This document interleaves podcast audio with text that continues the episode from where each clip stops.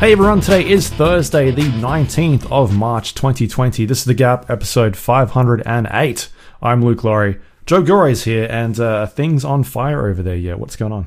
No, we've moved on from things being on fire. They Right. were on fire. This, you can't use that as a. That's like we've got a whole new frame of reference for what things being on fire means in Australia because Yeah. things were everything Were was on fucking on fire. So, but uh, yeah, no, There's nothing left to burn over there now. it's it's all out. You know, the fire triangle. It's missing that one critical piece. Um, it's pretty. It's pretty weird. Uh, the you know I know you're on lockdown, right? sort the of, city yeah. is the Bay Area is on lockdown or some shit. Yeah. Well, we were recording last week, and that's when stuff started to happen. Right. Like we were in the middle of record, or we were pretty close to the end of recording, I think.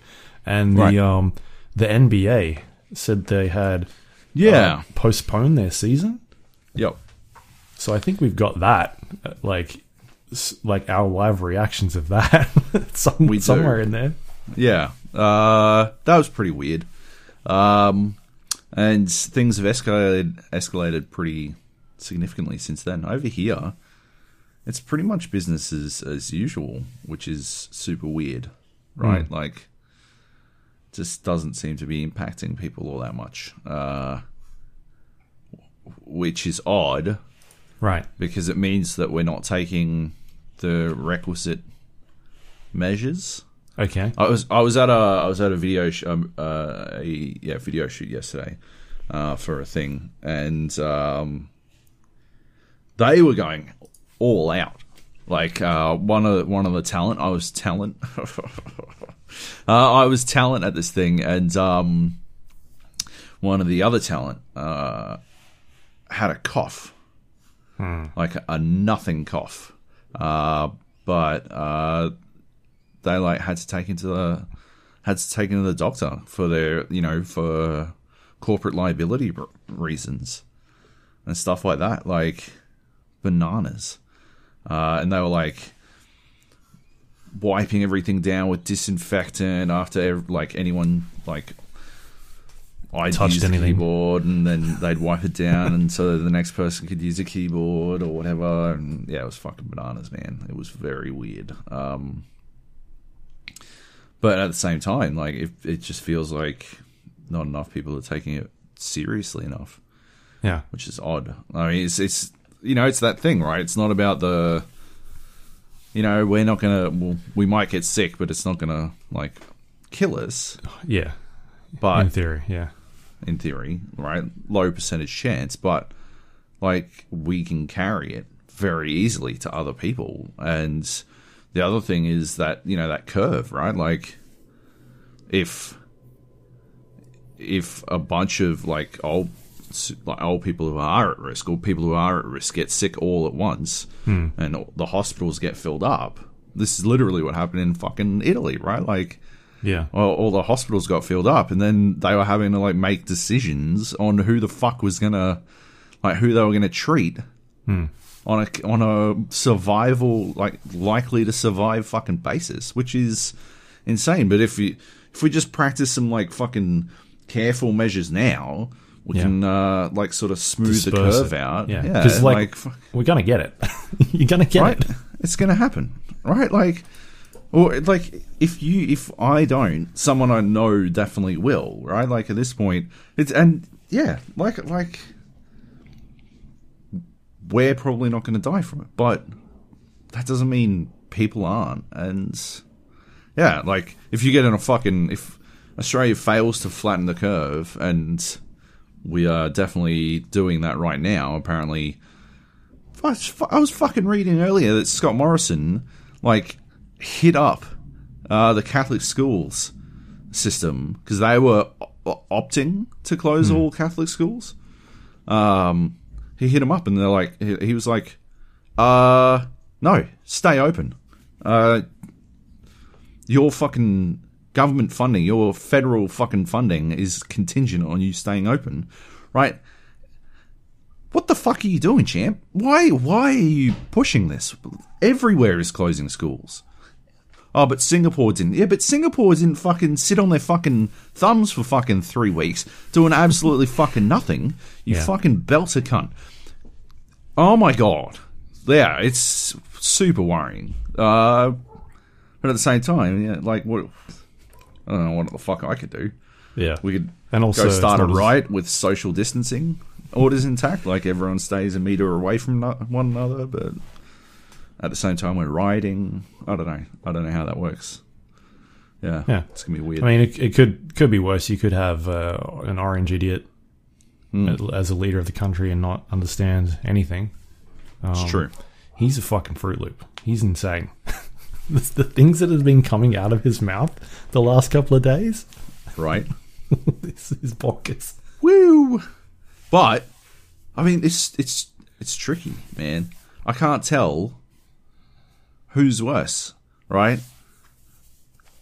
Incompetent evil, which is Donald Trump, or competent evil, which is Scott Morrison. It's hard to hard to tell. Uh, they're both evil, right? But they're different types of evil. It's anyway, it's fucking bananas. Yeah, man. so yeah, I, I went down to the um the shopping center, the grocery store, uh, the other day, and at that stage there was a um there was a like a leaked media report going around saying that um at 1 p.m. the governor of San Francisco is going to announce a uh, like a it's they're calling it like shelter in place, um, which is basically they're going to close down San Francisco and th- some of the counties around it. Uh, and so I was down at the shops about lunchtime just to go get my like weekly lunch. Like I go down and get bread or lettuce and tomatoes to make sandwiches for the week. Uh, and it was nuts down there. Like I've never seen uh, so many people in that sh- that grocery store. Like the closest I can compare to is maybe New Year's or like Christmas Eve. Uh, Yeah. times four and it was like the the line to get to um just get into a register was looping around the store um like people were just stocking up on shit and it's like you don't need to like what are you doing you Yeah. don't need to do that because um it's not like these places are going to close down so I mean, but I mean, now people have to do that because it's started this like, you know, you either stock up or you don't get food at this point. Um, but like, I went, I, I went down to the store today and picked up some bread and, um, potato, like a bag of potatoes for dinner tonight, and Yeah.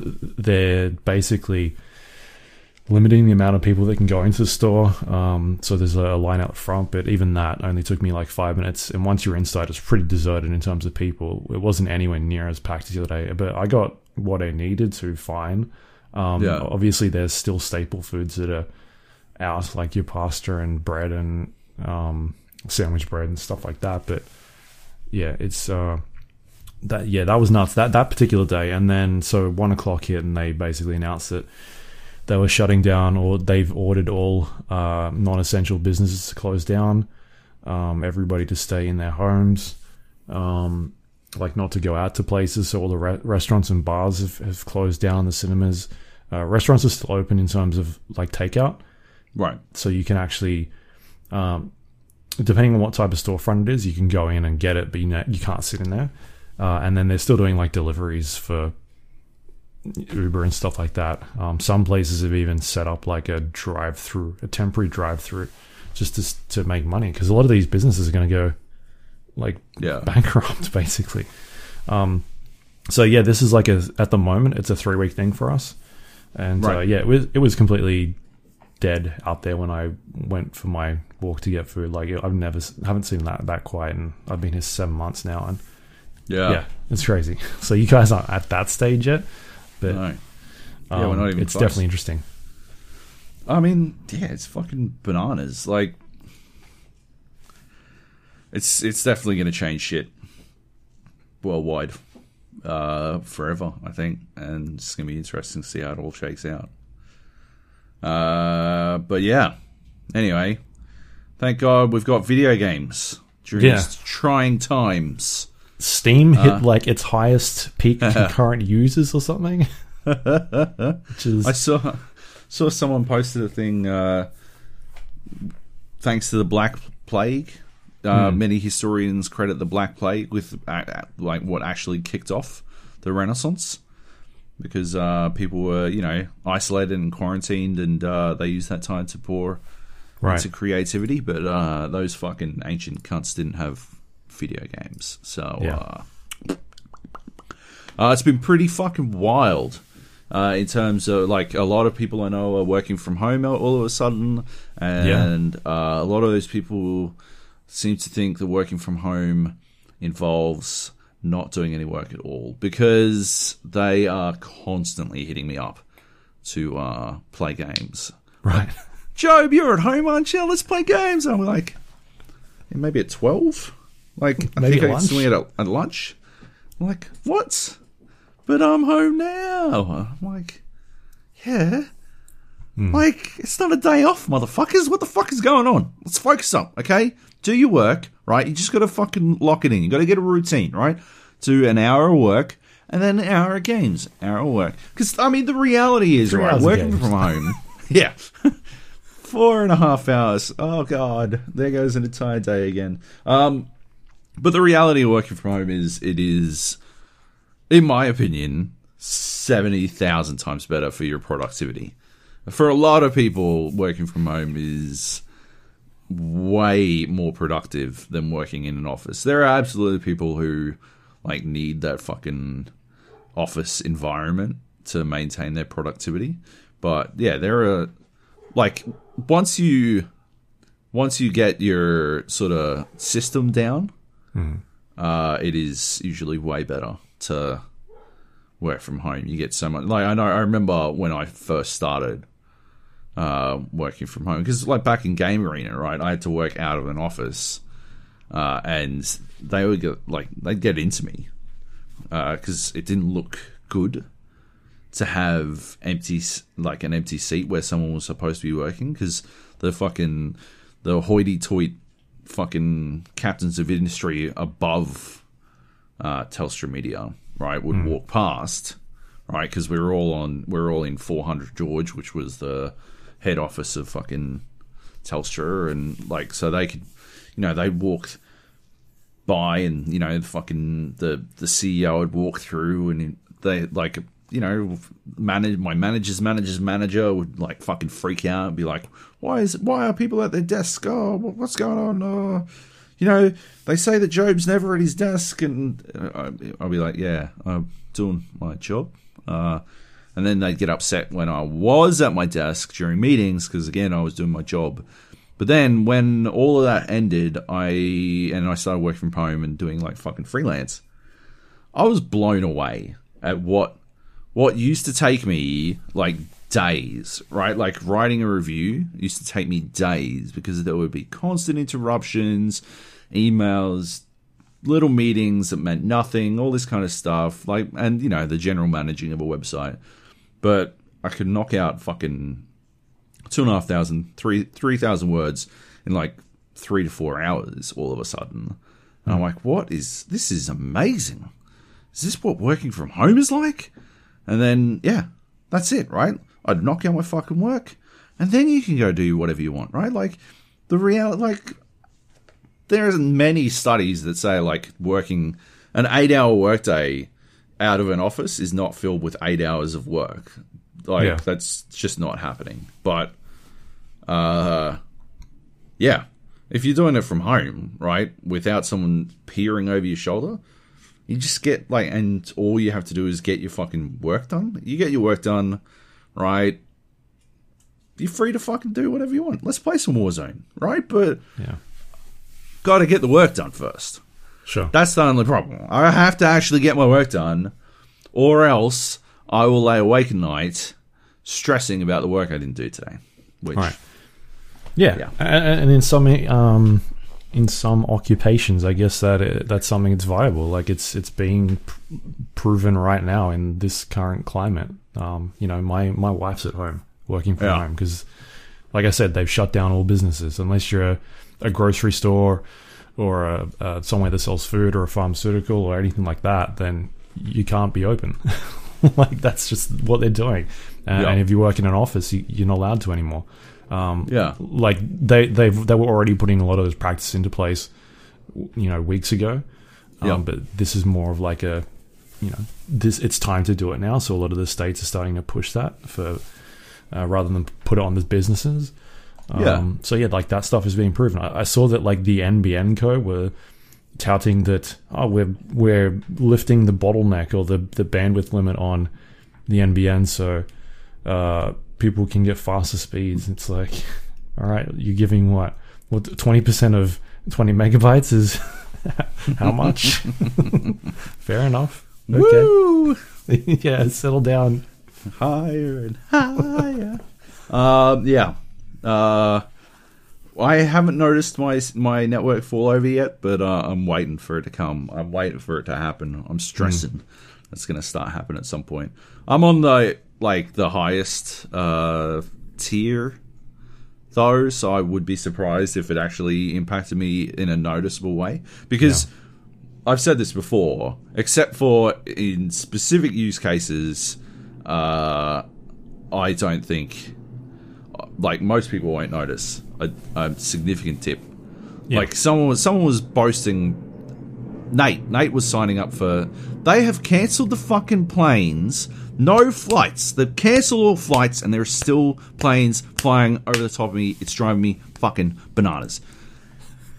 Anyway, um, yeah, Nate was talking about how he's finally able to sign up for the NBN, and he's he's talking about he's, he's got two options: Aussie Broadband and what's that Sky one, Sky Skynet or something. I don't know what the fuck it's called. Sky- Skynet is. Uh, don't think it's that one. It's probably Skynet. Um, Dodo. Is it Dodo? um, Skynet. I'm going to Skynet. Anyway, uh, he's like Skynet. Uh, Skynet average speed is this, and Aussie's average speed is this, and it was like 92 versus like 89.5 or something. I'm like, you aren't going to notice that. it's that is that is like four second like downloading a game will take four seconds longer uh comparatively. Like that is inconsequential. And it also depends on like where, like uh, what is an average speed compared to Yeah, where it yeah, that- actually that is, and is- where the exchanges and all that sort of stuff. such a yeah broad bucket to draw from. Uh yeah but um yeah percentage wise most people Yeah. won't notice. There are obviously like i was saying like instances where you're definitely going to notice um but yeah most of the time Yeah, look, really I'm on um I'm on a, a gigabit, and uh, I've done those speed test things, and mine gets up to pr- like just shy of that speed. So I don't know like how f- much further they could just be like, well, let's un- uncap this and see how fast it actually goes. yeah yeah let's uh let's start start this shit um Yeah, it, it- like back in Sydney when I was on a um a hundred, got pretty close to that as well. It'd be like ninety six or 90, 97 around there. Um, but also Yeah. it's the the use cases for that sort of stuff. What are you going to use it for? There's not a lot of things in my daily life that I'd be using other than downloading games really quickly, which is what I primarily use it for. yeah Um, like I had, I just had some review code come through before we started that I needed to download, and it was 30 gig, and I just basically clicked the button and had it running while we were sitting here, and that finished pretty quickly. But yeah other than browsing, like browsing the internet, you're not going to use any of that. It doesn't yeah, help for it's gaming nice to have the, the bandwidth, right? Like the Yeah. the extra bandwidth allows you to do other things while it's happening. You know, my sure, wife can watch if you've got a family or something. Stan or whatever, uh, and yeah, like it doesn't impact my gaming at all and all that kind of stuff. It's but like yeah, most of the time it, uh, it's either uploading. Uploading is a huge part of Hmm. why I have the highest tier um, because for whatever reason they refuse to do upload download tied together. So uh, whatever. Um, Mine's 40 or something. Forty. You got a gigabyte, a gigabit down, and forty up. Something like that, yeah. That's what I've got. Forty up. What the fuck? Yeah. That's amazing. That is crazy. Oh my lord. Well, yeah. Anyway, um, So it's not just Australia. I was I was about to say it was some Australian fucking dumb thing, but no. Maybe it's in a dumb thing for maybe they they're like, oh, this fucking prick, he's Australian. He's gonna fucking. They're a nation of pirates. They are. They're a nation of thieves. Yeah. Put him on forty up, and that's what they got you on. Yeah. Yeah. Anyway, um, yeah. I don't know what point we were making. I don't know. We've yapped on for 20 minutes about nothing. It's like About nothing. Seinfeld. Yeah, that's that's one episode of Seinfeld. nice. Um, talk about. Shall we talk about some games? Yeah, man. Let's do that. I've been playing a game called Paperclips. Right. Uh, it's a. You're gonna like this. It's a clicker game. Ah, I've played this, yeah. Um, You're. A while back. Yeah, years ago, I think we played it. never Uh, played it? I No, I think when we were going through the whole clicker thing, it might have been one of those games where I was like, I'm going to check this out. Right. Well, I missed. It. Uh, yeah, okay. and it's bananas. Um, yeah, it gets crazy out of control. You start by making paper clips by clicking, and then you've got like paper clip making machines, and then you're manipulating the stock market, and then you're creating a hive mind, and then you've converted all of the planet's resources into paperclips. and that's as far as I've gotten so far. But it's pretty bananas. Yeah. uh, yeah. It looks like a website that was made by, uh, I don't know, a, a high school student that was learning like JavaScript or something. Hmm. Or HTML. Yep. Because that, that is all it is, like a HTML button. Yeah, yeah. But it's it's pretty cool. Um, Yeah. so you know, it's nice to have a new clicker game. I love my clicker games. Um, and this one goes in some pretty weird places, weird directions.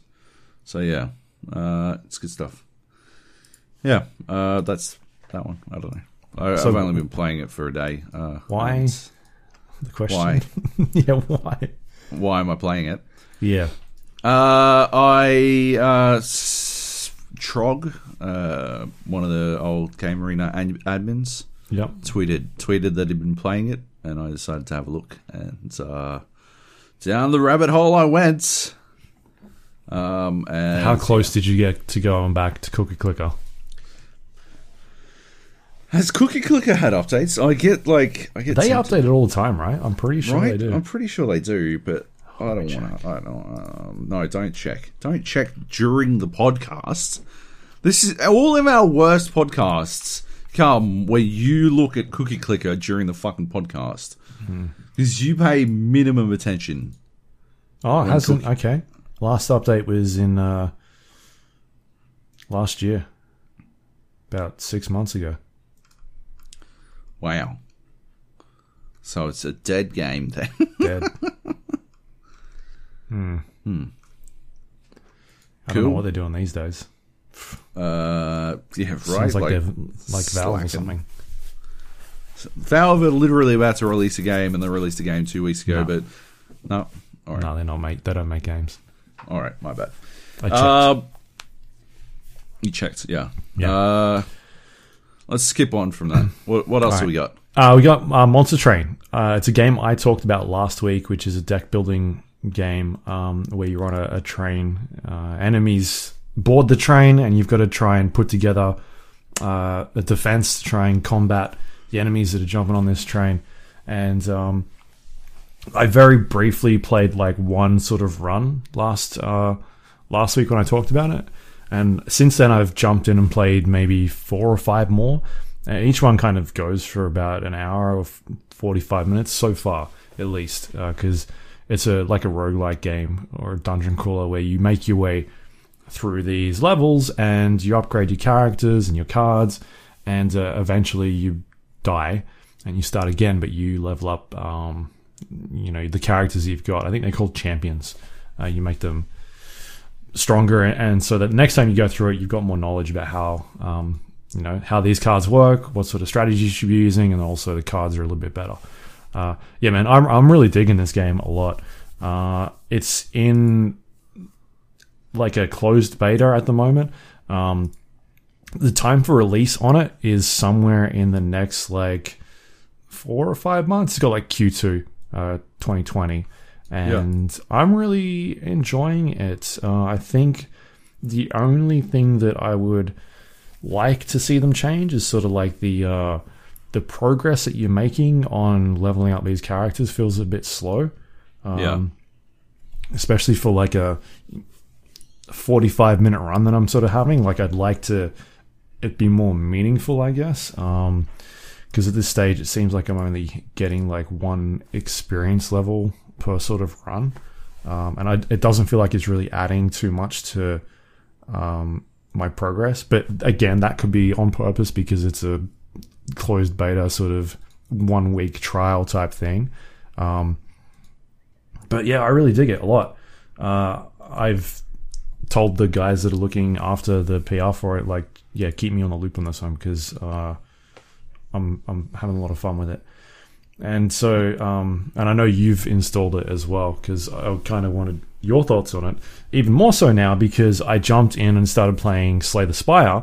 Yep. Um, and it, it's it's not exactly the same, but it uses like it borrows a bunch of elements. Um, like it seems Right. to be maybe inspired by that a little bit. You've Yeah. like you've got these um, like artifacts that you pick up every uh, once in a while that sort of add to your your bonuses, and uh, you're doing a lot of like looking at cards and trying to figure out what's the best sort of combinations to use, and and every time you sort of go to the next level, um, you're allowed, you're able to remove cards or uh, upgrade them or acquire new ones or get different spells. And like the Slay the Spire seems very uh, so, like I don't know if this is a massive sort of genre where a lot of games are uh, sort of going this way, um, but it feels like I've played like two or three games recently that have those types of mechanics that I've not seen before. Um, Yeah.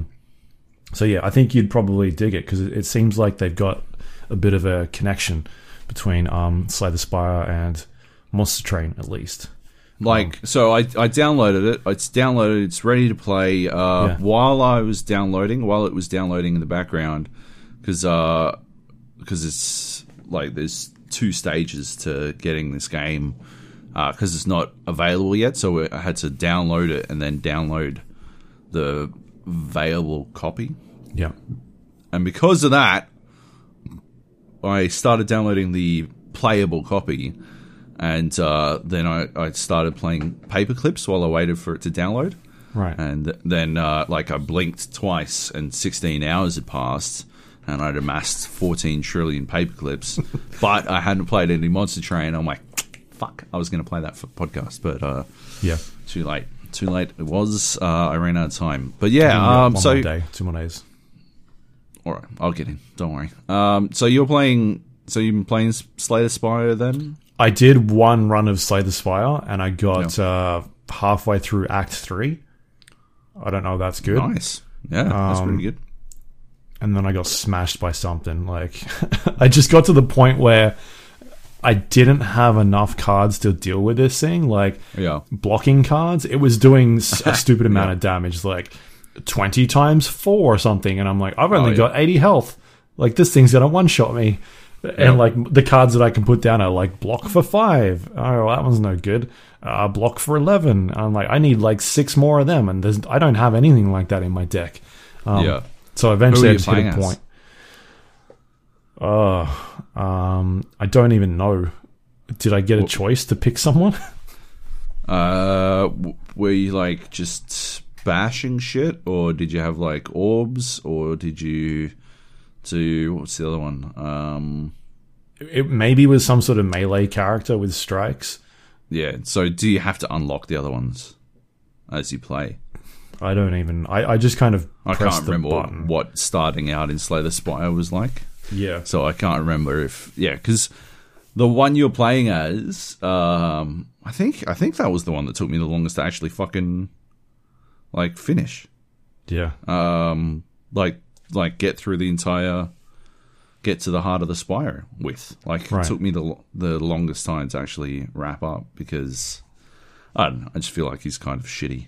Uh, if I'm being frank, um, the others have just he's just sort of a fucking white bread, you know, and the others are interesting.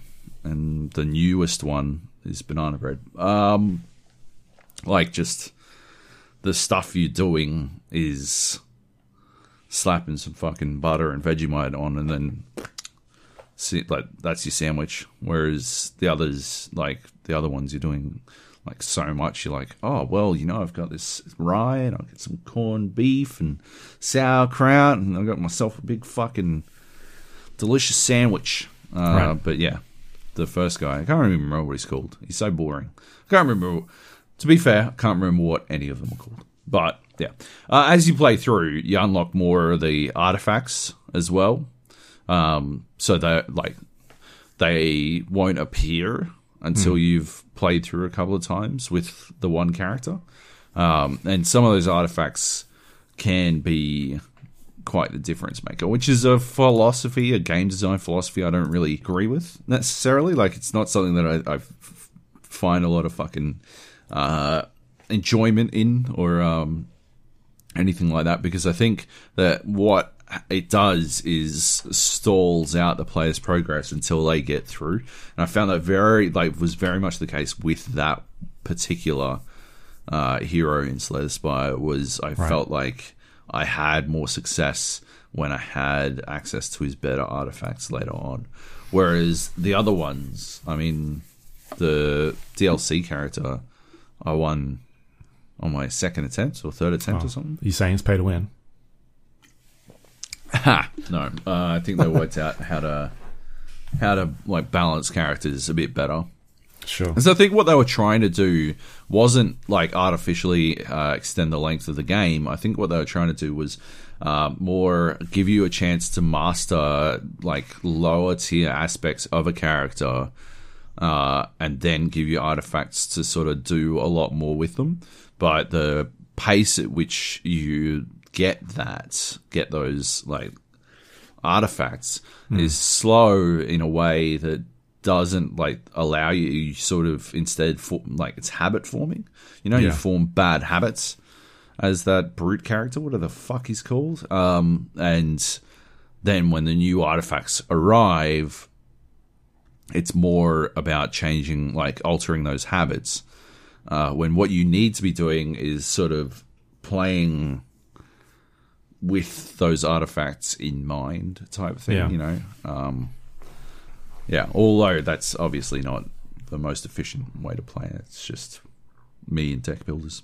But yeah, anyway, uh, yeah, Slay the Spire is amazing. I'm definitely keen to play Monster Train. Uh, Yeah. The, the only thing I'm, I'm sort of um, that I guess put me off a bit is you, you're talking about these artifacts and that sort of thing. Um, again, I felt like I put enough time into it where I should have got more out of my Yep. reward. Uh, because, like I said, I got halfway through Act Three. I put about uh, maybe an hour and a half Yeah, into it, maybe even more um, on my first run. And then I came out of that and I think I got one thing and I was like, is that all it's gonna give me? yeah, Like, is my strategy just to tank like six games in a row so I get stuff out of it? Like, I don't know. It just like, it just felt like I did all this work and Yep. then I just got like this tiny little wooden axe and I'm like, oh, okay, fair enough. Like, yeah. all right, maybe I need to be more crap at this. or maybe I just got Uh, really lucky and got some good cards. I, I don't know. Uh, yeah, like no, that's basically exactly what I was I was talking about. Really, like Yeah. that feeling is exactly what I thought they had a problem with, uh, and Yeah. one they fixed with the the DLC character. Um, but yeah, try the other characters as well because they're a lot more exciting. There's a lot more like uh, more interesting things you can do. Like the decoy is my flat out favorite. Um, just the shit you can like you can just sit there and do nothing. And it will just fucking blitz cunts. If you've played your cards correctly. Um because it's very important that you like ditch ditch cards. Like it's it's as important for you to get rid of cards or not take cards as it is that you like build out your hand and stuff like that. And it's one of Yeah. the that's one of those things that takes a while for people to work out, but I've seen it like I don't know if they still work, but I remember back in the day, people had like decks that were like three cards long, and so they would literally just cycle through these three cards, and like every fucking turn, all they would be doing, but they would be doing a staggering amount of fucking damage because of how quickly they were cycling through these cards and stuff, um, which is rad. Yeah, there's Yeah. there's a lot that's rad in, in Slay the Spire. Yeah, Monster Train's got that as well. Like the different characters. I think the the Yeah. build that we're playing in the moment's got two. Uh, I haven't touched the second one at all because I've I've basically just put like five or six hours into the one deck at the moment. Um, and maybe I'll, I'll like just sort of save myself for when it actually comes out, so I can check those out at a later time. But it, it seems like there's going to be a lot of content from from just that alone. Yeah. like having different uh, builds and different characters you can sort of play around with. Um, yeah, it's really interesting. Yeah, awesome. All right. Um, the other game that I've been playing is Roundguard. Uh, I don't know if you saw this, but this popped up on my Steam list, and I don't know. I was just kind of looking for for new games to check out. Um, it was released pretty recently, Sure. and um, had some pretty good reviews on it.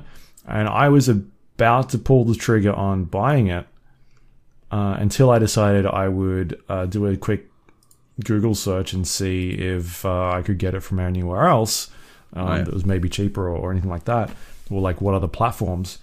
And it was on Apple Arcade, which is really handy because Oh. I have Apple Arcade. So I downloaded it on that, uh, and I've been playing it.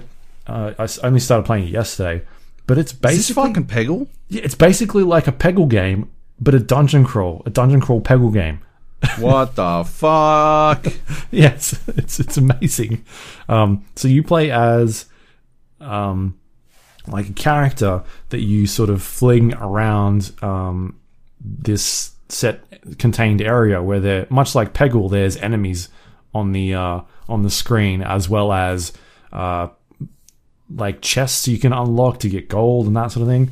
Um, so you think about Peggle. I don't even know how to explain what fucking Peggle is. Like, what type of genre is that? It's sort of its own thing. Pe- peg? yeah, Peg game? um, Pachinko, I suppose, sort like a of. form of pachinko. Yeah. yeah. Um, anyway, so in this game, in uh, Roundguard, you start off as a character. Um, this character has a certain amount of health. They've got uh, damage that they can they can do, and uh, mana as well. And so you use your finger, at least in this case, on the mobile platform. Uh, you aim your your character towards the pegs or the enemies or the whatever it is you want to get. You fire them and it, and off they go. They get shoot and there's like physics and the thing bounces around and it hits the other pegs and eventually it gets all the way down the bottom. And much like Peggle, um, in Peggle there was like a little like jar down the bottom that would move backwards and forwards. And if you got it inside the jar, you can get like a free go because in Peggle you only had a certain amount of balls to get through each uh, like puzzle that it was giving you. Whereas in this game, it's got like a mat that, that moves backwards and forwards across the bottom of the screen. And if your character lands on the mat, they're safe and they bounce off it, and yay, everything's all cool and dandy. Uh, but if they miss it, they land into a pit of spikes and they take damage. Um, right. and then that minuses some of their health away. On top of that, you're trying to clear out the screen from the enemies that are on the board, and enemies are able to do damage to your character as well. So if you hit them, or maybe they've got projectiles, or they, they could have swords to defend them. Um, so sometimes if you hit them, you'll receive damage, and eventually you're trying to progress through each level without dying, uh, as well as uh, the enemies that are on the board. You've got, like I said, the um, there's like pots that give you gold. There's also mana potions that give you mana to use your spells and abilities, and there's also health potions or health pots that allows you to regain more health. Uh, and so you progress through each level, and um, much like I guess Slay the Spire, you've got a map that you're able to traverse, and you can choose which directions you want to go. Uh, it might be off to another dungeon with enemies in it, or it could be a treasure room that's got a bunch of gold or items in it, uh, or it could be a boss fight as well. Um, and if you complete those ones, you generally get like a uh, a really good reward out of it. Um, on top of that, you've got uh, gear that you can equip your characters with. So new types of weapons that have damage stats. Um, it could be like a basic axe that you start off with that does a certain amount of damage to each peg enemy that's on the board. Because uh, each peg, it's not like a one shot kill. They might have a certain amount of health, and you got to hit them a couple times. Uh, so your your actual weapons could do more damage, or maybe they do like a poison effect. So, um, or, or stuff like that. There's, there's like a different variety of anim- uh, weapons that you can sort of pick up. Uh, there are uh, gear for your yourself, like clothing that gives you uh, more health and and that sort of thing as well. Um, and what else is there? Yeah, I mean it. I, I'm not too far into it. I've only sort of played three or four runs really quickly, but it seems like every time you um you die, you get given some sort of artifact that gives you like a boost, so you can take it through the next time with you, and uh, and begin it again. And it's it looks like the the character actually levels up as well. Um, and I don't think I don't think that's like a I don't think it is a um a thing that carries over each time you restart the run. I have to check that. I'm not 100% sure. But I know that the character can level up and it gets new items and abilities and that sort of stuff. Um, but as far as I'm aware so far, the only thing that carries across with you is these artifacts and also runes, which I haven't unlocked uh, any of those yet. Um, so there are things that you can take across with you when you restart those runs, but um, much like a dungeon crawler or a roguelike game, you're sort of taking across like knowledge and and uh, very slowly building into like a um, a bit bit more of a powerful character, but not not too powerful. So yeah, man, like it's it's basically Peggle, like a updated version of Peggle. Like Peggle went and got like uh, had a dungeon crawler game and then slammed right. them together, and it's like that's what you get. Um, it's obviously like it doesn't feel as I don't know, like Peggle had a feel about it, like the the the ball of Peggle felt really weighty and good. Um, yeah. Whereas this feels a little bit floaty, uh, maybe a bit too bouncy. Um, kind of like uh, Peg- Peggle was sort of like a pinball machine, right? You like you fired the ball and you kind of knew exactly where the trajectory was of where these, yeah. You know, where it would ricochet off, and you sort of aim it. Whereas this is a bit more, um, you'd fire it and kind of feels a bit more like Angry Birds, like the the the weight behind the character. Um, but yeah, I, am uh, I've only played a, a, little bit in the last day, but I think it's pretty cool. like I definitely was not expecting a a Peggle dungeon crawler, um, but I, I'm in for it. Like I want to see how far down I'll go with this one because uh, I was a huge fan of Peggle and Peggle 2 and all the other ones that came out, and it's something that we haven't really seen sort of being revived recently. Um, so I'm I'm definitely keen to play that a lot more because love me some Peggle. Anyway. Yeah, it's, it's is it worth thirty bucks? I don't know if it's worth. Is it worth thirty bucks? I guess the currency conversion. I think it was nineteen 20, 28 or something in Australian. Yeah, I, I haven't put enough time into it to sort of know how deep it is. Right. Um, but and I don't know what else it's available on other than Steam and Apple Arcade. Um, but I guess if you've got Apple Arcade, you can you can check it out. Otherwise, I don't know how else you can play it. Really, go watch some videos on YouTube, see what you think. Um, yeah, yeah, okay. Because uh, yeah, it doesn't seem like it's worth thirty bucks from your right. description. Like I'd definitely play the fuck out of it on the mobile, but it's not available on Android, so yeah. I'm getting uh, boned again there, but yeah. Right, yeah, it's 19 US over here at the moment.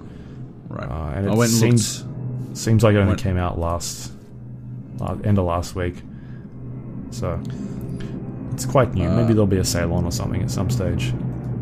I went and looked at. Oh, it's playing time again, of course. Um, went and looked at uh, the games that were new and trending because that's where Roundguard is. Hmm.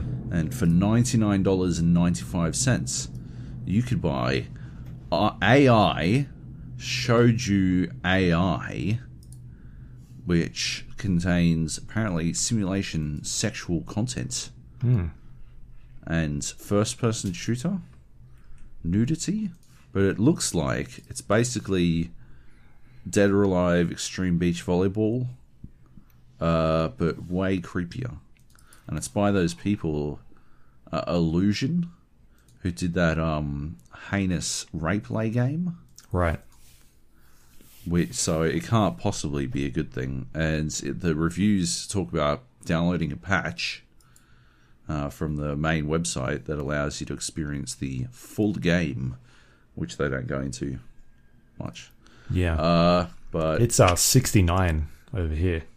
nice. Uh, so that's that's some sort of weird sex game, right? There's a lot on Steam. Like I, I check Steam quite a lot to be like, what's new and what's out, and there's a lot of those games that are out all the time. So, uh, Right. yeah, Browse, browsing sexual content recommended. Bean battles. What the fuck? Bean battles. A, a unique unique take on the popular genre of battle royales. How is this sexual content? You're a bean. What the fuck? Steam Cyberpunk is apparently in there. G- Gift Girl? That looks awful. Maxman, Max Gentleman Sexy Business. Okay, Fair enough. yeah, How have I never run across this genre before? Bullet Girls Fantasia. Alright, yeah, okay. there's a VR one called VR Paradise. VR. pa- Where is this? It's it's showing up under popular VR games for me. Oh.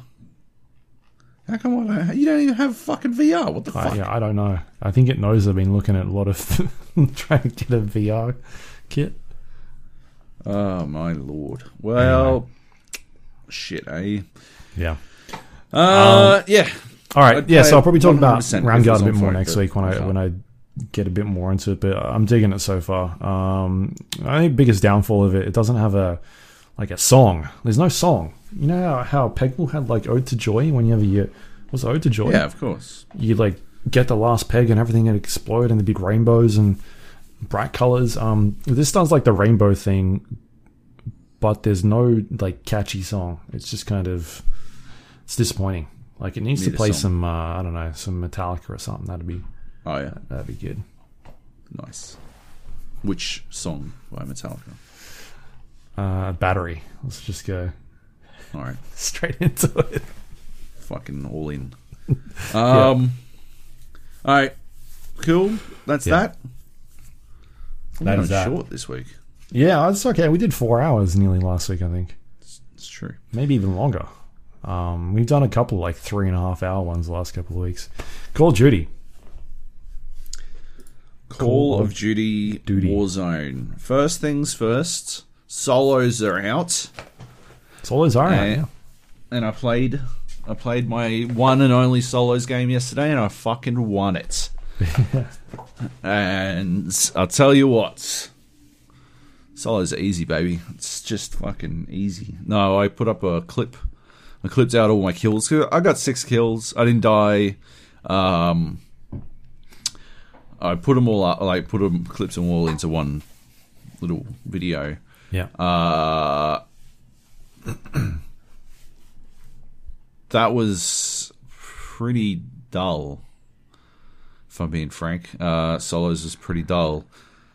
But my my enemies were just fucking oof. They weren't very like I don't know. The one guy got the drop on me. One guy got the drop on me, but he just landed with a pistol, so he didn't have a real gun. He would have killed me. He would have killed me 100% if he'd had anything other than a pistol. So I feel really bad for him. He was the only one I felt had a fucking chance at actually killing me. He got, like, he had me fucking clean. Uh, the fucking aim punch shit was fucking up my aim. Uh, I was panicking because I didn't expect him to be there. Uh, and yeah, he should. He probably should have killed me. Everyone else, I just fucking blapped. Uh, it was easy clap, as they say. Um, yeah, it was weird, man. Like it was very odd because I don't know, just it, it was it was. I went in with like full blown situational awareness and like aware that people were going to be fucking, you know, it's there's no no one to help me back up, no one to fucking keep me in this. But I did only have to get a kill on someone. I didn't have to fucking down and then finish and then worry about teammates. I just had to down and then worry about the noise I'd made. Hmm. But nobody seemed to care about the noise that they were making. That's what was weird about it. Like people were just like getting into fights with callous disregard for the fucking potential for being third partied. Oh, there was one dude uh, in the video. Uh, you, I don't think you've seen it, but in the video, there's one dude literally prone on the top of a hill, just shooting. I've I saw him. I- He wasn't shooting. Uh, he was just prone. Like he he shot once. Uh, so I knew he was up there, and then I popped my UAV, and he hadn't shot again. He was just prone, lying there, waiting to snipe. And he didn't move at all, right? Like he would have gotten the fucking notification. Enemy has UAV uh, in the area, but didn't give a fuck. I walked up behind him and blacked him. It was super easy. Um, yeah, that was fucking bananas. And when I when I blapped him, and when I blapped the other two down the hill from him, that should have been it. I should have been well. I should have been third party by fucking hill dude when I killed the dude down by the trucks. Right, there's a dude down by the trucks. I should have been killed by hill dude then. And when I went up and killed hill dude, I should have been killed by one of the other fucking three motherfuckers in the still in the game then. But they were all just fighting amongst each other in this one tiny area, which was weird. Uh, anyway, I think the last guy couldn't get over the like trapped himself behind a wall, couldn't get over the wall, and so he had to run out of the circle to get to a point where he could actually jump over the wall. And so he ate a bunch of shit, and it was very easy to finish off. But I'd already like, I emptied like a full clip into him already. So uh, yeah, he was already in a bit of a state. Uh, but yeah, still sucks to be him. Bad luck, buddy. Uh, yeah, it was good. Like it was good fun, but it's uh, I don't know. I just I never I don't like solos in any battle royale. It's a completely different experience, in my opinion. Uh, and it's not a game that I want to play. Basically, I think so. Like, I didn't get sent to the gulag, but I think the gulag would probably make solo- solos a bit of a different experience because that first death wouldn't be as devastating to your chances. Like but, who got the gun first, or yeah, anything like but but yeah, uh, apart from that, it's playing time again. Um, yeah, apart from that, like I don't know, it was it was cool. It's just not not my preferred style of play. You played some solos too, right?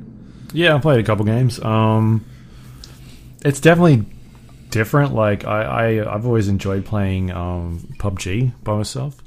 Yeah. Um, to have to worry about my teammates doing stupid shit. But yeah, it's it's definitely different because the um, I guess the the kill streaks really changed that up a lot, and I, I still think that needs to be like something needs to be done with that because I can basically just get I can land, I can um, go through a couple houses, get enough money, pick up a UAV, fire off a UAV, see if anyone's in the area. If there if there is, then I can generally go find them. If there isn't, and I can just keep looting, and and you get to the point where you can just keep popping off UAVs in that game like one after the other because they're just so cheap. Um, like I had a game the other day where I basically just sat in like the mil- one of the the uh, buildings in the military base, which I was sort of on the edge of the circle. Put up a UAV. I saw that there were a bunch of people outside the circle that were heading towards me, and so I just I could just sit there and just pick, pick people people off. Uh, and I had enough money that every time I fired off a UAV, I could just go get another one, straight like Yeah. straight away. Uh, so I killed like four people just in this one spot, and I knew that like they couldn't do anything because they were running into the circle, and I had UAVs for like a minute and knew exactly where each person was. Um, obviously there's but there's ways to counter that with your perks, um, like the cold blooded perk, uh, which is it cold blooded? Yeah, I think that Yeah, that sort of negates you from UAV and Or ghost. Ghost, sorry, cold blood is thermal. Um, yeah, yeah, yeah. yeah, so Ghost Ghost uh you know is a counter to that, but at the same time, like I think it a lot of people probably aren't running that because there's better perks to run. Um Yep. so yeah, I, I still think there's something that needs to be done with those uh buy stations and like how much stuff costs. Maybe they need to be tweaked a little bit, jack the prices up, make them a bit more expensive. Um I especially think they need like to get more expensive, ten percent more expensive every time you fucking buy one. call one That's in. what I think. Yeah, that's Yep. that's an interesting way to do it. The um the like self revive kits probably too cheap as well. That that's basically just a like everybody gets a gold shield at that stage, like an Apex gold shield. They're Yep. too cheap, uh, especially because they don't take up a slot. So you Yeah. just buy one, like, and it doesn't matter if you've got the money. You just pick it up, and Yep. you're good to go. Yep. Um, so that that stuff I want to see changed. I still think, like we were talking about last week, the loadout system needs to change. Uh, it needs to be more. I think it needs to be more expensive, or even, uh, depending on which mode it is, have it so that you can't have three people running and grabbing the same loadout. Like make them all call one in, uh, make it Yep. more expensive, and then limit some of the stuff you can do with it. I guess because you're you can basically instantaneously get the game that the gun that you want. I think that Yeah. needs to change a little bit because everybody's running like a um, assault rifle sniper combo at this stage, and you can put whatever you want on there, like thermal scopes and that sort of stuff, which aren't generally in the game, like in that mode. Um, Yeah. So, yeah, I'd like to see. I've sort of I've gone change. all the way down the rabbit hole on this shit, man. I think loadouts as they exist right now are specifically counter to the nature of a battle royale, Yeah. uh, and I don't. I think they well, need to be they, they counter to the to the changed. loot loot phase of the battle royale, not the Yeah. survival phase. Yeah. Yeah, and so I think something dramatic needs to to change to rectify the impact that they have on the game because yeah, they're too cheap. Uh it's it's in a in a threes game, it's basically 2000 bucks each, which is easy. Uh, I still haven't bought one in because they drop so fucking so regularly that I've never had to fucking pay for one. Right? They're just there. You just go and get one. There's no need to fucking buy it. Uh, but like, I've I've always got tons of money. Uh, even in games, there was that game where I bought fucking Jai back in. I got 13 kills and I bought Jai back in three fucking times. That's like what thirteen thousand five hundred dollars to buy him back in, and I still had enough for a UAV and a self revive, and I could have bought a fucking loadout as Yeah. well. Because once you kill thirteen fucking people, you tend to have a bunch of money. Um, yeah, like it's just goofy. Uh, so they're too cheap.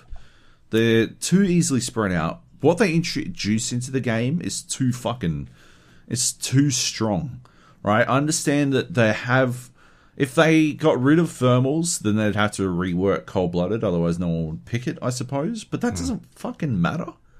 Just do that. The fact is, like the way battle royales work isn't the same as regular Call of Duty, so it's going to need different balancing, hmm. right? And, if, and they already acknowledge that that is somewhat the case.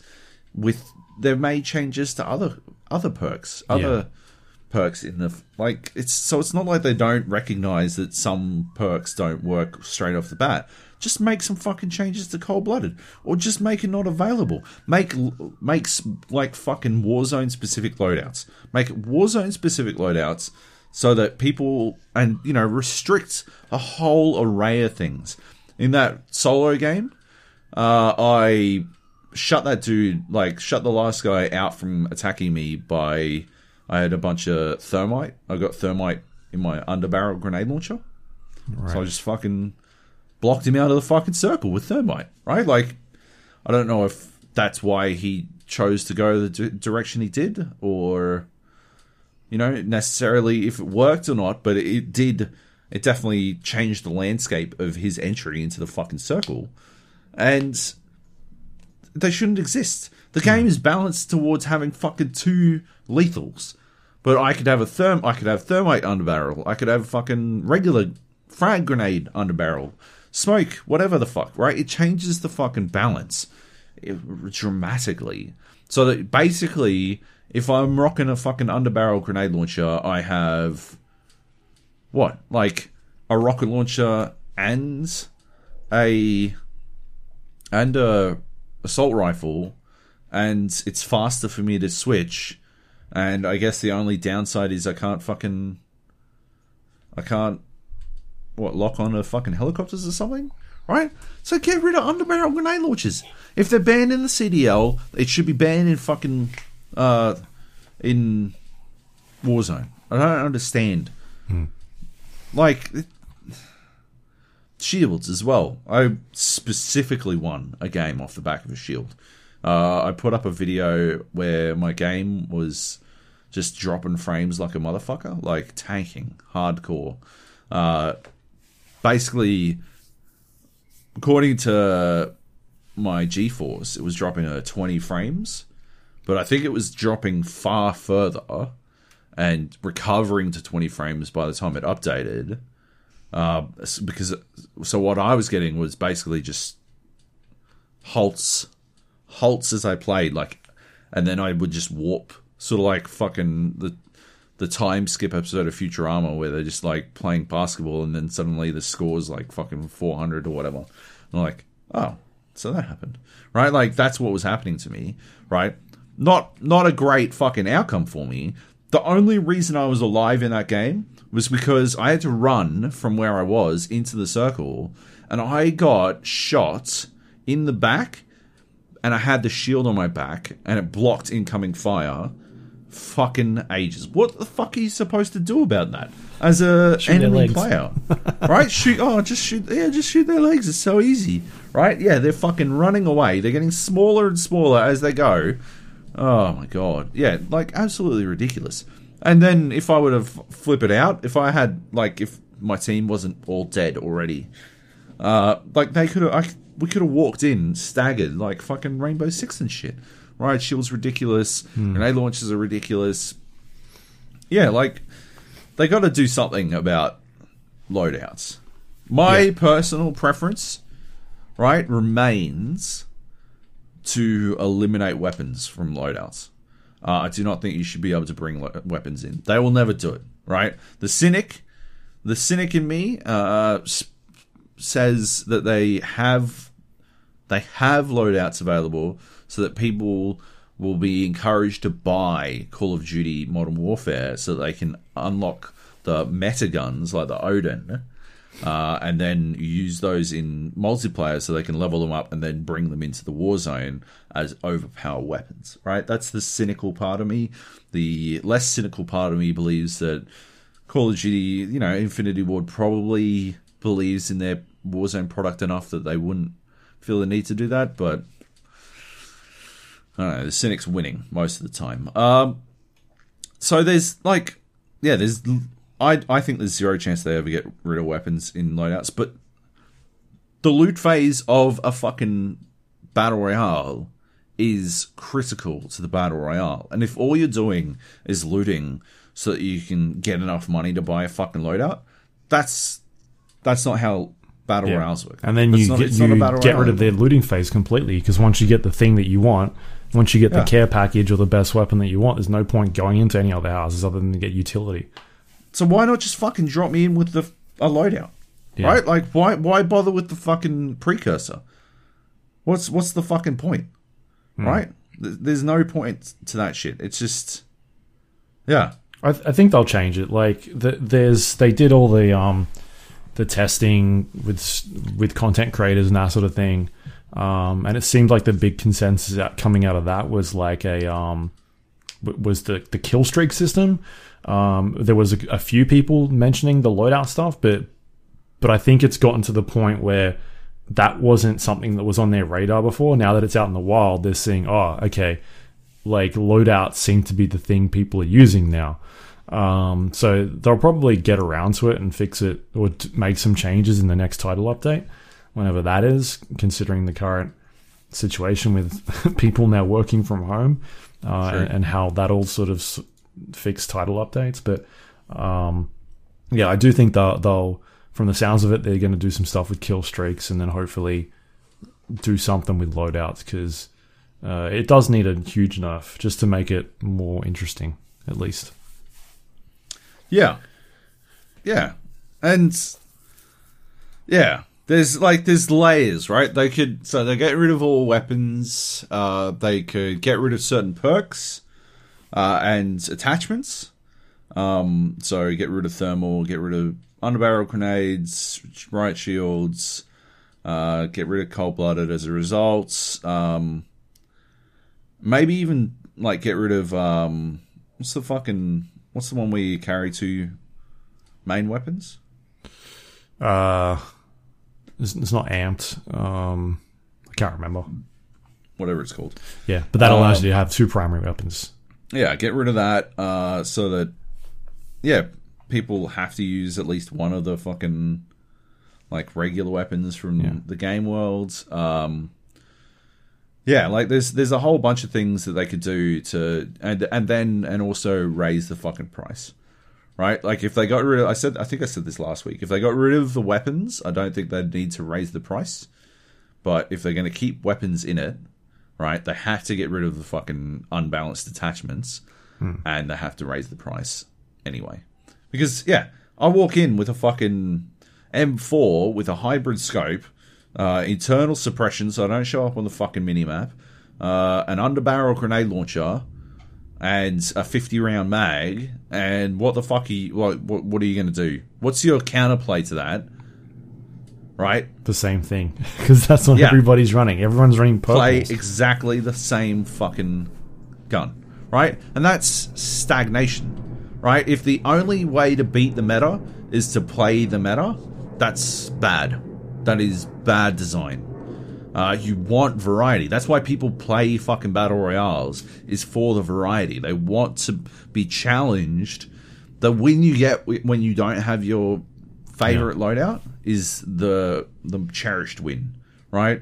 But if everyone's rolling around with the same fucking shit, their favorite fucking guns, it's just deathmatch.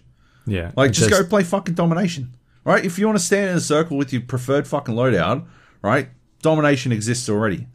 Play ten v ten domination, you'll be fucking sweet, baby. Like, that's a circle. That's got circles. That's got fucking, I don't know, your favorite fucking loadout. Hmm. It's got people coming in from all sides because the spawn system's shit.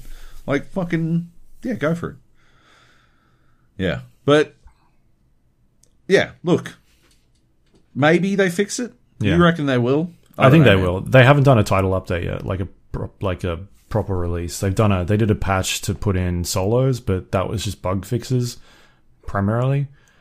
Um, so whatever their you know big update will be, we'll see some meta changes in that. Uh, sort of get an idea of whatever direction there is they're going. Like you look at what uh, was it Treyarch on Blackout. Um, they were doing Yeah. awesome updates with that. Like, you know, we haven't had that level of communication, which is something that I think um, is sorely missed because the, what they were doing was above and beyond what, uh, you know, most studios were doing at that stage. You know, we're comparing things like uh, PUBG Corp and the difference in the communication from they were doing like daily posts like here's where we're at with with bug fixes and here's what we're thinking about Yeah. doing for, for content changes haven't seen anything like that i've seen stuff from the the designers like the leads talking about it on their twitter page but nothing like a community post um, each day which is a bit disappointing but you know i guess once they do this first update we'll get an idea of where they're taking this um, and hopefully it won't be too far away um, there's a lot of stuff that's still in the game that people we don't know about, like the bunkers. I think did we find a bunker the other day? Um, yeah, we did. Yeah, like those bunkers that are closed, you can interact with them. Nothing really happens. Like there's a lot of stuff on the map that that's like event driven that, that they're not uh, that they haven't really talked about yet. So um, I, I assume that that's something they got to start firing up quite soon, just to sort of you know keep keep peaking interest because the game's doing really well. What were the numbers the other day? Like 15 million, something like that. Huge. Yeah, Yeah. crazy numbers. And with pe- people now being uh, at home a lot more, um, I feel like that's just going to increase. Like I haven't had any issues getting games at whatever time. Uh, they Yeah. pretty much insta pop for me on, on either solos or or squads, whatever I'm playing. Um, and haven't had the only problems I was having was yesterday. They were getting DDoS by somebody, uh, and the servers went down for a little while. But for the most part, it's been pretty solid for the most part over the last week, other than a couple of hitches. Um, so Yeah. yeah. it's been good. Um, I found Yeah, a, it's a good game. I found a grenade launcher for. The, I didn't even know there were Oh yeah, like the, I think I think you maybe found one or someone in our team found one once. I, I found one. it's the Yeah. first time I've seen a grenade launcher. Uh, I don't think I got to fire it either because it was my secondary weapon and I never fucking Yeah. pulled it out. That's always the thing, right? You get one of these guns, you've you've never seen it before, uh, and you go to fire it, and you kind of don't ex- know what to expect from it.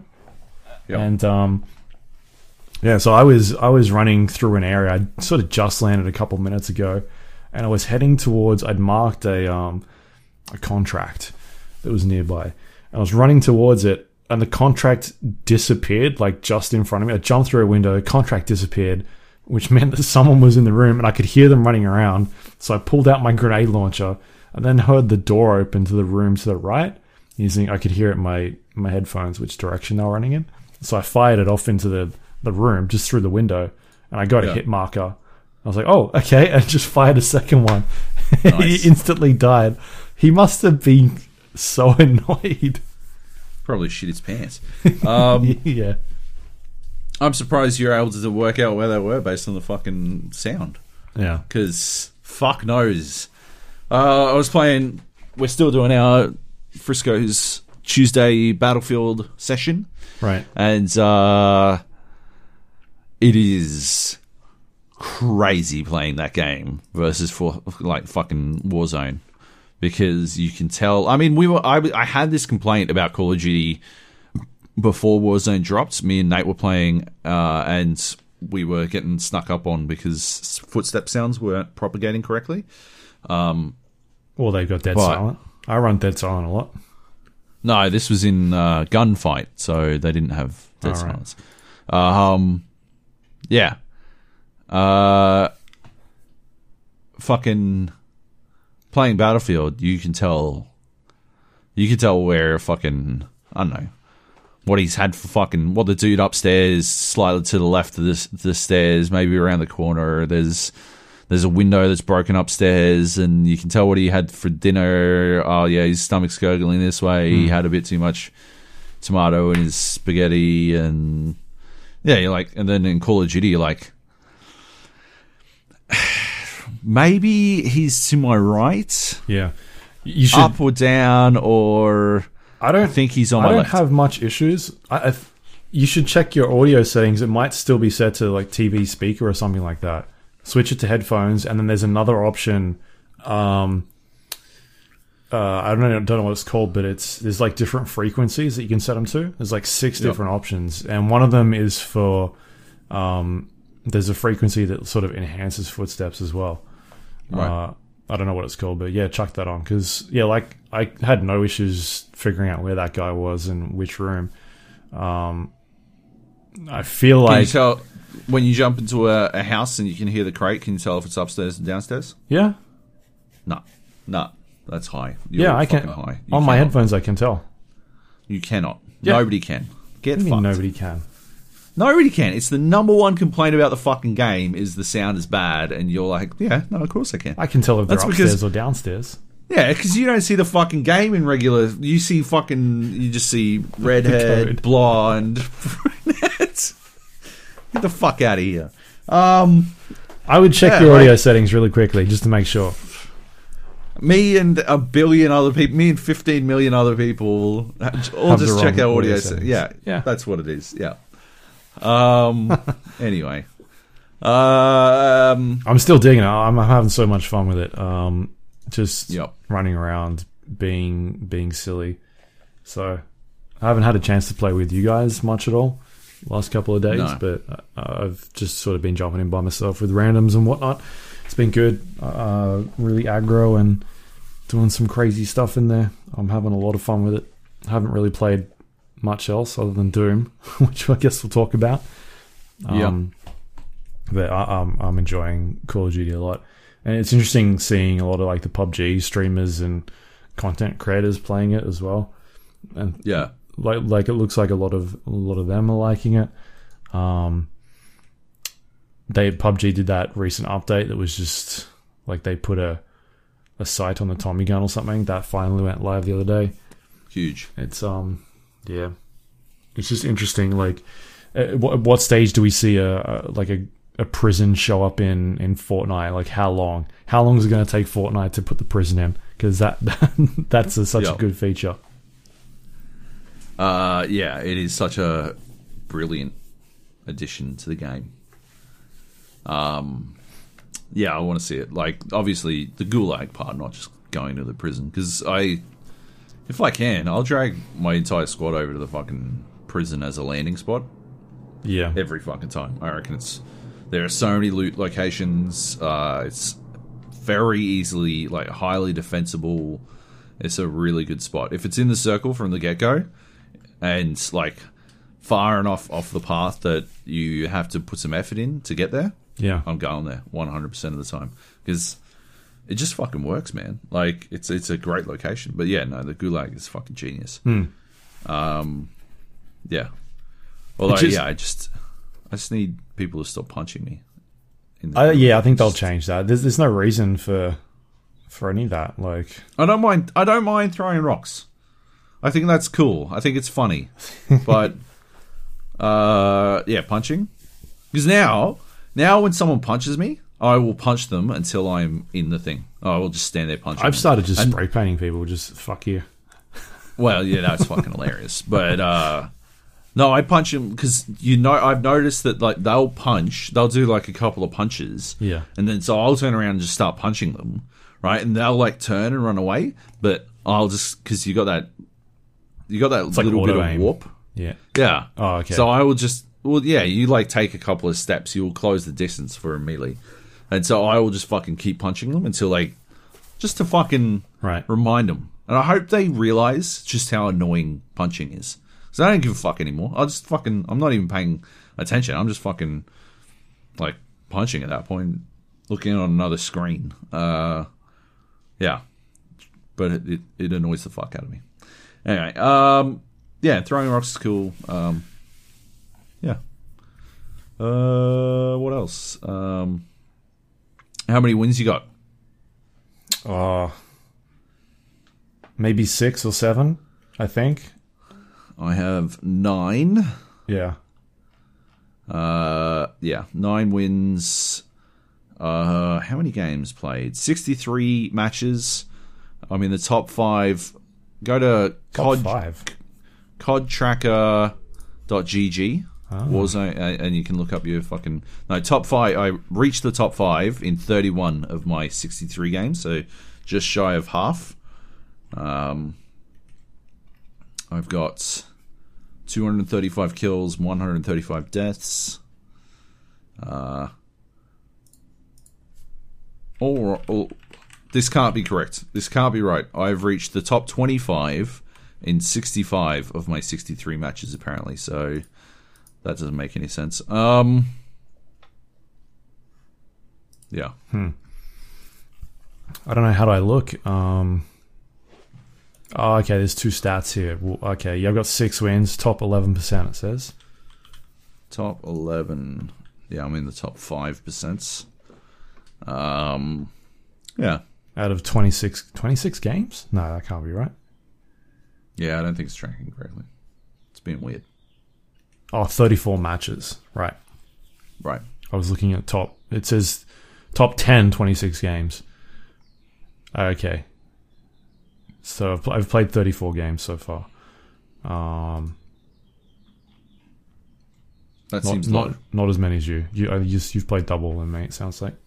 Yeah, that seems it seems low. You've definitely played more than me. How how many hours have you played for? In Warzone, it says Yep. 13. Thirteen hours. Yeah. 13 and a half. I've one day and fifty two minutes playtime apparently. yeah. I haven't played a lot the last couple of days. Like, I jump in and play like one or two games. Right. I, nobody's nobody's playing when, when I jump in. You guys all play pretty late at night. Yeah. Um, you got to take into account also that I was playing a bunch of games with Nate, and Nate's philosophy is still the hottest of drops. Yeah, I like hot drops. Uh, no, these are fucking hot drops. These are they specifically they mark out one of those uh, magnifying glass objectives that's on the fucking flight path, Right. and then we jump onto it. Uh, like the first one you see, Yeah. you jump towards that, and you do that. Like you just chase down those fucking crates, and it's like, why? Oh, and the communication because it was Nate and his mate Tom. Communication between these dudes. We landed at Dam, right? And I'm like, okay, uh, we'll go for we'll go for the top of the dam, and we'll go over here. And uh, Nate had marked just a place on Dam, Okay. and uh, he lands. I'm like, where are you going? Both of them land in the middle in the middle of that dam, where there's you know nothing, and I'm landing at the fire station on the far west of the dam. Like, where are you guys going? What the fuck are you doing? There's a whole team with me, and like, we went to your fucking marker. It was Nate's marker, and hmm. he just put it down because he was just saying, "Let's go to dam." I'm like, that's not my fucking marker, but I'm in the middle of a fucking firefight already because there's three cunts on top of me, and they dis- disengage, and they like when they disengage because I I got a LMG, a green LMG straight off the bat. So I managed to fucking hold them off, and they like sweep out, and then they see Nate and Tom in the middle of this fucking dam, like running towards me with pistols, and they just fucking mowed them down. I'm like, all right, so we're all going to the gulag to start this game off. I guess we can try and land somewhere else. Um, but yeah, they uh, yeah, they they don't like. I guess they just don't like winning. I think that's what it is. They like killing and they don't like winning. Yeah, different different uh, metrics for success. But yeah, Yeah. You can definitely do that. You just gotta not the hottest of drops, not fight fight for weapons. Get a weapon and go fight people. right. Throw some bounty hunters up. You know, Yeah. we had a fucking epic game in uh, what's it called? I can't remember. Promenade East, I think it is. Promenade, no, Yeah. Promenade West. In that little construction um, area, like there's that part that's sort of under construction in Promenade West. Uh, we went in. We like me and Nate busted in. Uh, actually, me, Nate, and Tom all busted in. Cleaned out this team. We got fucking third partied by this team up on the hill. They were sniping straight through the window, and because it was construction, and because they weren't dummies, they worked out that they could fucking peno. So they were just peppering this fucking this wooden frame of a house with bullets, and it felt like you couldn't go like fucking half a second without getting shot again. Um, so we're like we're just like under the under fire, and then another team jumped those guys, but another uh, uh, fifth team at this point jumped us in the house. Tom went down, got finished, just just long enough, uh, just enough time to land in the gulag, but failed, died to the gulag. There was a, but we finished off the team inside, and I managed to get enough money off those guys, the dead guys, to go buy Tom back in because there was a shopping cart just outside the fucking door from us. So I went, swooped over, brought him back in. He lands. We get jumped like as I'm getting back in the house. They must have seen the fucking flare because then I get jumped again. Uh, Tom doesn't land on us because we're getting jumped and he's only got a pistol. Um, and we're holding off as best we can. Somehow these dudes managed to land on our roof. I don't even know how they got up there, but uh, they're running around on top of our roof, and we've got dudes coming up the stairs at the same time. And like we're all out of utility, like one hundred percent out of utility. But uh, I had I dumped a fucking mine on the stairs, and so they flash up and then sprint up the fucking, and I'm like shooting into the fucking ceiling, like just spraying into this roof, getting some hit markers, and then fucking Point break. blind. and yeah, point break. Uh, and no, blind. And then the other two come up the fucking stairs, and the the mine takes them both out, like just fucking blaps them. So I look up again, and this dude's still up the top of me, and he's looking like once I can actually see, once the white clears, he's actually he's looking straight down. I'm like, how the fuck am I still alive? And so I just start shooting again, straight up. He's shooting straight down. I get down. He gets killed, and the a whole team dies. Like it's a full fucking squad wipe. Uh, and but Nate had been down by those guys. Like they busted up the stairs and managed to down Nate with a like it was a good fucking entry. If they had taken out the mine, they would have fucking wiped us immediately. Um, but they managed to get Nate because he just he didn't quite have enough cover um, to hide from them and you know wild blind and all that kind of stuff. So he gets he's downed, I'm downed, and Tom is in another house somewhere else. So we died. He's gallining. And, uh, well, he just couldn't get to us, right? Like he could not bust in. He didn't even have a fucking gun, uh, and he went into a house to get a gun, and then realized there was a fucking full team upstairs from where he was. So he couldn't fucking. Then he's like, "Well, I can't get out of here. I don't, I don't have any fucking shit. There's a team above me." Yeah. Uh, and every time he'd open the door, he'd get sniped at by someone else. It was a, it was a like probably the craziest game I've been in because it was hectic as fuck. Like a really small circle. Uh, it was literally closing in on that fucking construction yard. The gulag had just closed, so there were only like two or three circles left after that. Like two actual circles and then the final one that just closes. Uh, Tom actually managed to survive until the circle that was like full closing. Um, and I think we came, I think I think we came second, uh, and it was a team of three versus a one and a one, and they got the the dude in third. I think Tom got like downed one and was very close to downing a second, and he ran out of ammo because he had like a white M13 or some shit, like just a basic bitch weapon, and he never managed to pick up anything else. Just couldn't fucking. If he'd had, if he'd had a fucking M4 with a grenade launcher and a hybrid scope and a grenade uh, and uh, extended barrel, uh, sorry, extended mag, he would have fucking won. That's all I'm saying. Um, but yeah, no, it was uh, that was a good game. It was like a lot of fun, and we got that far by playing my sort of Warzone, which involves not taking every single fight at all times and taking some time in between fights to actually do some things like buy UAVs and stuff, as opposed to sprinting off to the next uh, battle, which was you know. Uh, But yeah, good times. Nice. All right. Well, I, I'm sure we'll keep talking about that as things Yep. uh, as things move on. Uh, we got Doom Eternal on the list. That is out this week. I think um, by the time you hear this, it should be around about out. Is it tomorrow for you guys?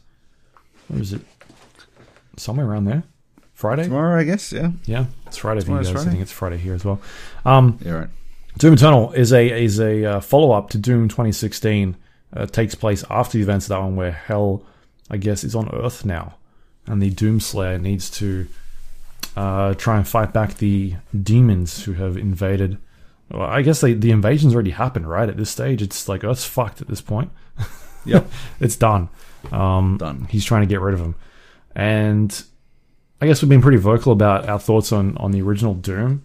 Uh, well, at least Yeah. 2016 Doom. Um, combat was uh, very fast paced, but uh, not so great. Had these giant kill chambers that didn't really incentivize you to use the weapons that you were given. given. It was kind of like you picked the best weapon and then just use that to kill everything. Um, Yeah. Joe famously is bad at video games, which is why he chose the super shotgun. Yep. Um, multiplayer wasn't very good. I, I wouldn't No. even say very good. I'd just say bad. To clarify, bad at shooters, not not all video games. Oh, okay. You're good at clickers. Per- Well, I'm great at clickers. Don't don't get me wrong. I'm great at clickers. can uh, click. but I'm just bad at shooters. Yeah. Um, All right, that's why I'm in the. That's why I'm in the bottom. What was it? The bottom five percent. bottom five percent for wins in Warzone because I'm Yeah. bad at shooters. Maybe oh, sorry, you no, it's the top. Oh, sweet. Oh, oh, so what? Odd. Oh, anyway, um, yeah, Yeah. Um, so this is their uh, their follow up. It's uh, same team that's worked on the the last game id Software, and I think they've done a really good job of fixing a bunch of the problems with the last game. Um, obviously, the standout thing here is the combat. There is a reason to switch weapons now. Uh, enemies have weak points. Um, which you can exploit with certain weapons. So, for instance, uh, there'll be a type of enemy that comes at you that has certain types of weapons on them. It could be like rockets on their shoulders or uh, giant fucking guns on their arms, and you're able to shoot those parts off of them, and eventually that'll allow you to take them down easier. And so you can use specific weapons to actually do that as opposed to just running at them with whatever gun you've got. And so the game starts off really basic in terms of like the low level enemies that it throws at you. You can kind of kill it however way you want. But as the game progresses, it starts throwing these different types of enemies at you that kind of force you to change up your strategy and be like, oh, now I need to use the plasma rifle to get rid of this thing's shield. Um, and then I can do damage to it. Or, um, you know, run at it with a, a shotgun and blast its rocket fucking shoulders off and then go at it from there. So they've done a much better job this time of being like, hey, we've given you all these weapons. Maybe use them against the things we've got now. Um, so I, fi- I actually found myself switching weapons quite a lot more than what I did with the previous game, which was, yeah, I mean, the the combat is actually pretty pretty good uh, in this game now. Um, obviously, another big change is the platforming. The Yep. there's a really big emphasis on the platforming now. Uh, I don't.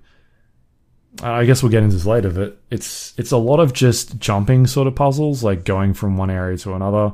Um, they don't really give you a range of different like gadgets or utilities that allow you to get around the level. It's pretty basic in terms of oh, you've got a double jump or a dash now, and uh, for the most part, you get a couple hours into the game and you've sort of seen everything that the game offers you in terms of its platforming. It doesn't really evolve it too much. And I feel like that then correlates to the the combat side as well, is that you reach a point in the game where it's sort of shown its hand. Like it, it gives you everything that the game has to offer. And then it just kind of does that same tone for the next couple of hours and it really starts to I felt like um get very tedious and I don't know for, for me it kind of felt like it overstayed its welcome that it just it just didn't really give you anything new to sort of explore um, or try and learn mechanically. It just sort of gives you everything at I, I guess like the halfway point. You've unlocked all the weapons you want you've unlocked all the upgrades and then you're just kind of going from mission to mission or level to level completing it. And at that stage i felt like they really maybe just didn't know what to do or they didn't pace it properly. Um, but for me personally i just felt like the game started to drag a lot towards the end. And uh, yeah I, I don't know like I, I was enjoying it up until a point and then that point hit and i was like i just want this game to be done now. Like it feels like i'm doing the same thing over and over again each uh, kill chamber or kill arena whatever you want to call it. And uh, it just wasn't exciting for me anymore. Like i just i was starting to get bored. So Yeah. for the most part i enjoyed it but it just felt too long for me or they ran out of things to give the player to do. Like it's interesting that, like i 100% agree with you. It's like two-thirds of this game is basically perfect right? Like they just fucking nail it. Like they hit it out of the park non-stop. And then it reaches a point where they're just like and uh just fucking wrap it up. They like i don't know they season 8 game of thrones type shit. It- they're just like and and then it ends. Uh, just do some stuff, right? Like do doom, and then doom stuff happens. Like fucking whatever, right? Like because there's all this like attention and care paid to how everything fucking works for so long in Doom Eternal, and then it reaches this point where it just sort of like abandons a lot of that. And you like you talk about weapon switching, right? And I've spoken about this a lot. They incentivized it heavily by having you know the four things, right? The four cooldown, uh, like the flame belch and the yeah the to items, put, put yeah, people on belch, fire to get and- armor. Yeah, um, or yeah the the fucking uh, punch for health, Health, or uh, the chainsaw for like ammo. ammo and grenades to stagger. Right, grenades are notoriously. Uh, I don't know. They don't stagger nearly as much as I uh, as I figure they should, but that's okay. They do a lot of damage. Uh,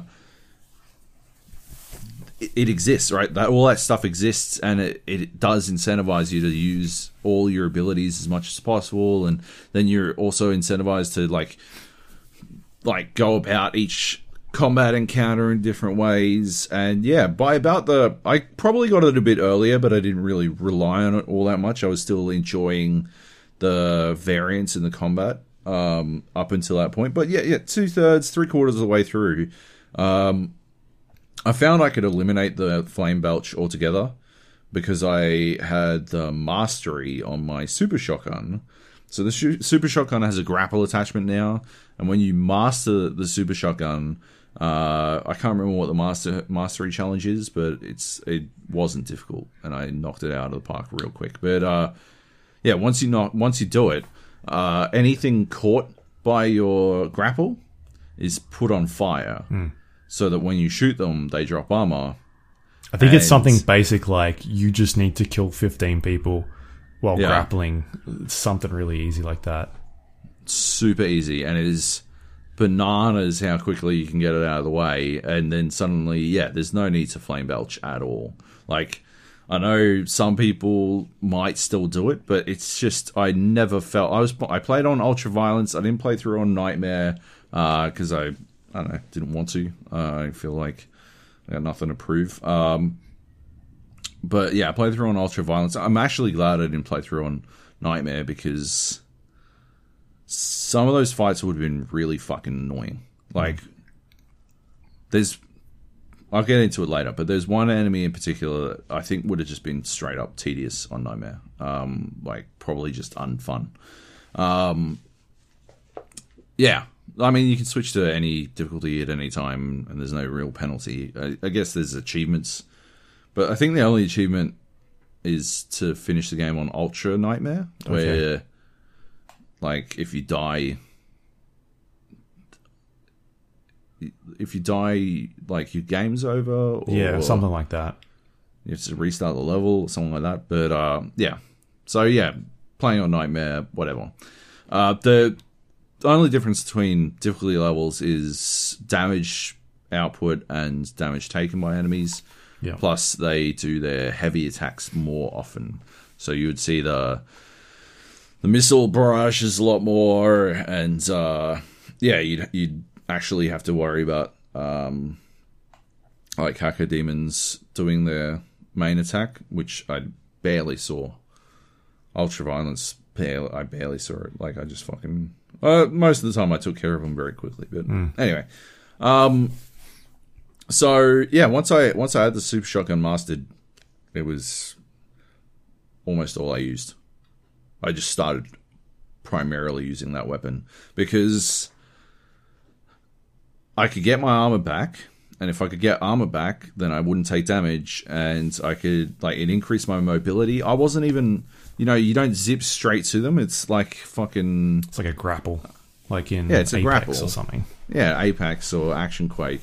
So you don't grapple to where you want to be. You grapple so you've got the momentum to be somewhere else. Hmm. So you would like, you basically just fucking. I would grapple onto Luke and like zip across, and then like alter my fucking trajectory at the last second. Yeah. I'd shoot you, right, to get the armor, and then alter, and then fucking zip away, and it'd be fucking.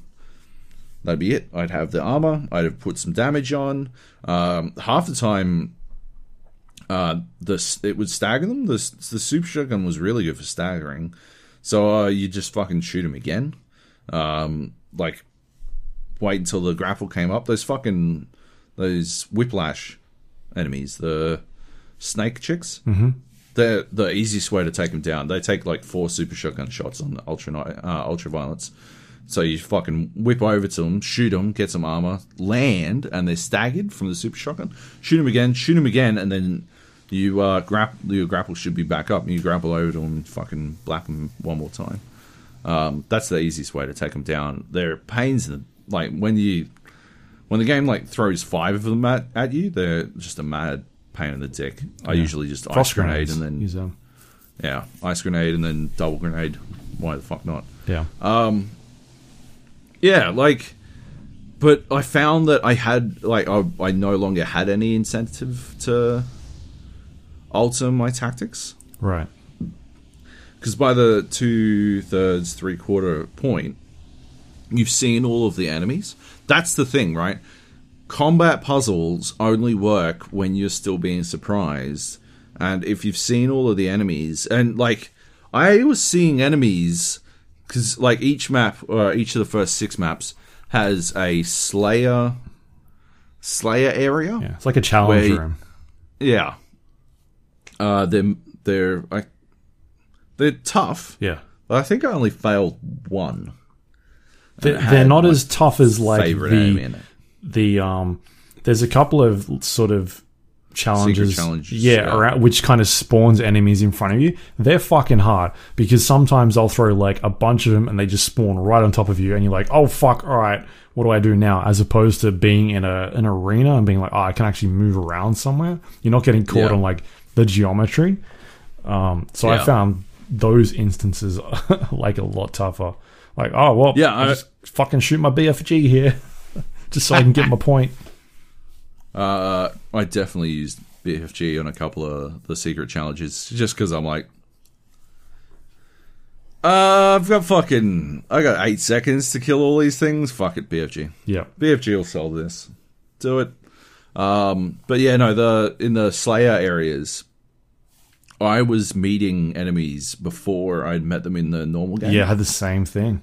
Which I think is pretty crazy. Like, I think it's a bananas way to go about things because you have to expect that players are going to do the the Yeah. Slayer areas And it ruins the like, surprise. when they come, right? Um, the uh, no, I don't know if I, can we talk about them. I'm not sure. Nah. nah, let's not. Uh, but like barons of hell and uh, tyrants i encountered in a slayer room way before maybe like two actual levels before i actually saw them in the normal game Yeah. uh, in the regular game and i'm like i mean i know like i i have some idea of what i'm supposed to do because they're enemies but like i ain't seen them before what the fuck yeah. Generally, when you come across something for the first time, the game will pause and be like, "Here's the enemy, and here's Yeah. what it does, and here's its weakness or how to handle it." And it sort of gives you like a tutorial on what you're supposed to be doing. But you jump into a challenge room, and you Yeah. see this thing pop up, and you're like, "What the fuck is that?" Like, I don't know what that is. Um, so it, yeah, again, it, it kind of just ruins the surprise because you can see stuff and be like, I've not seen that yet. Obviously, that's coming up at some stage. And like Yeah. you, I saw them. I saw stuff c- popping up really early. It's just a weird way to to do that. Like enemies that aren't in that actual area just start popping up. And you're like, okay, fair enough. And like, it also, like, if we're talking about combat puzzles, it also spoiled the puzzle, right? Because that's what I guess that's what I'm getting at is the idea that for you know a game that relies on combat as a puzzle, right? You need that surprise. You need players to be surprised to have it come out of nowhere, so that they have to then solve that puzzle. And the way that they do the rest of the game, the way that they do it for so much of the game, is that they introduce these enemies and they sort of give you a couple, like they that first encounter, there's just one of them, but by the end of the level, there's like fucking three of the cunts, and you're like, fucking, all right. I guess I guess I can fucking take on three. But then you go into a Slayer room and it's got three of those. Like you're not even all the way through the fucking uh, level yet. You're like halfway through this level. It's got three of those cunts that you just met, plus two dudes you haven't met yet, and you're like, all right. Well, and then so you you overcome that, and you're like, well, okay, I can. And then you get to the end of the level, and it shows you through those first cunts, and you're like, yeah, I already did this on hard mode. I I I fucked three of these dudes when there were two tyrants slapping me the sh- slapping the shit out of me. Like Yeah. I don't give a fuck about these. Like they're fucking they're they're shit. Give me a challenge game. Um, yeah, like it, it ruins the puzzle pa- pacing of the game as well. Which yeah, I just I think is a mistake. Uh, I think it's just got pacing issues all throughout. Just the Yeah. Like on top of the puzzle and the combat pacing, you've got the um, unlockables, right? Where Yep. you can pick up um, runes throughout the game, and when you accumulate enough runes, you can spend those points to upgrade your character or um, certain abilities that you've got. Oh, so hang on. You've got runes, you've got Praetor suit points, you've got weapon points. Yeah. You've got one of those fucking Battle coins, is that how you mastery coins? mastery, coins, Yeah, I thought. And then you've got that one other thing that allows you to upgrade your health and armor, Yeah, uh, Slayer energy or something. Yeah. I don't fucking know. Slayer shards. I don't fucking know. But but like most of these currencies that it's giving you, the stuff that you can spend them on is basically like a like a grocery store. You just walk in and be like, oh, I want to, I'll pick that. Like that's what I'm going for. And so Yeah. Like a lot of the time, um, for instance, there's there's uh, stuff that you can unlock, and um, you can only use like four of them. But it gives you a list of like twelve. Like here's twelve things to pick from. What do you want?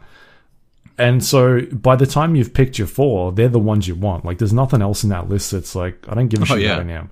So this is all pointless. It's like you can only equip three runes, right? yeah, Uh, so yeah, I could, I got the three runes I wanted, and then I never fucking changed. Yeah. And, like I didn't change There the never game. felt like any fucking reason. Yeah. I got the three good ones, and then I think there was one that I thought might be interesting. It was like uh, extra speed after a glory kill. I'm like, that might be interesting, but Yeah.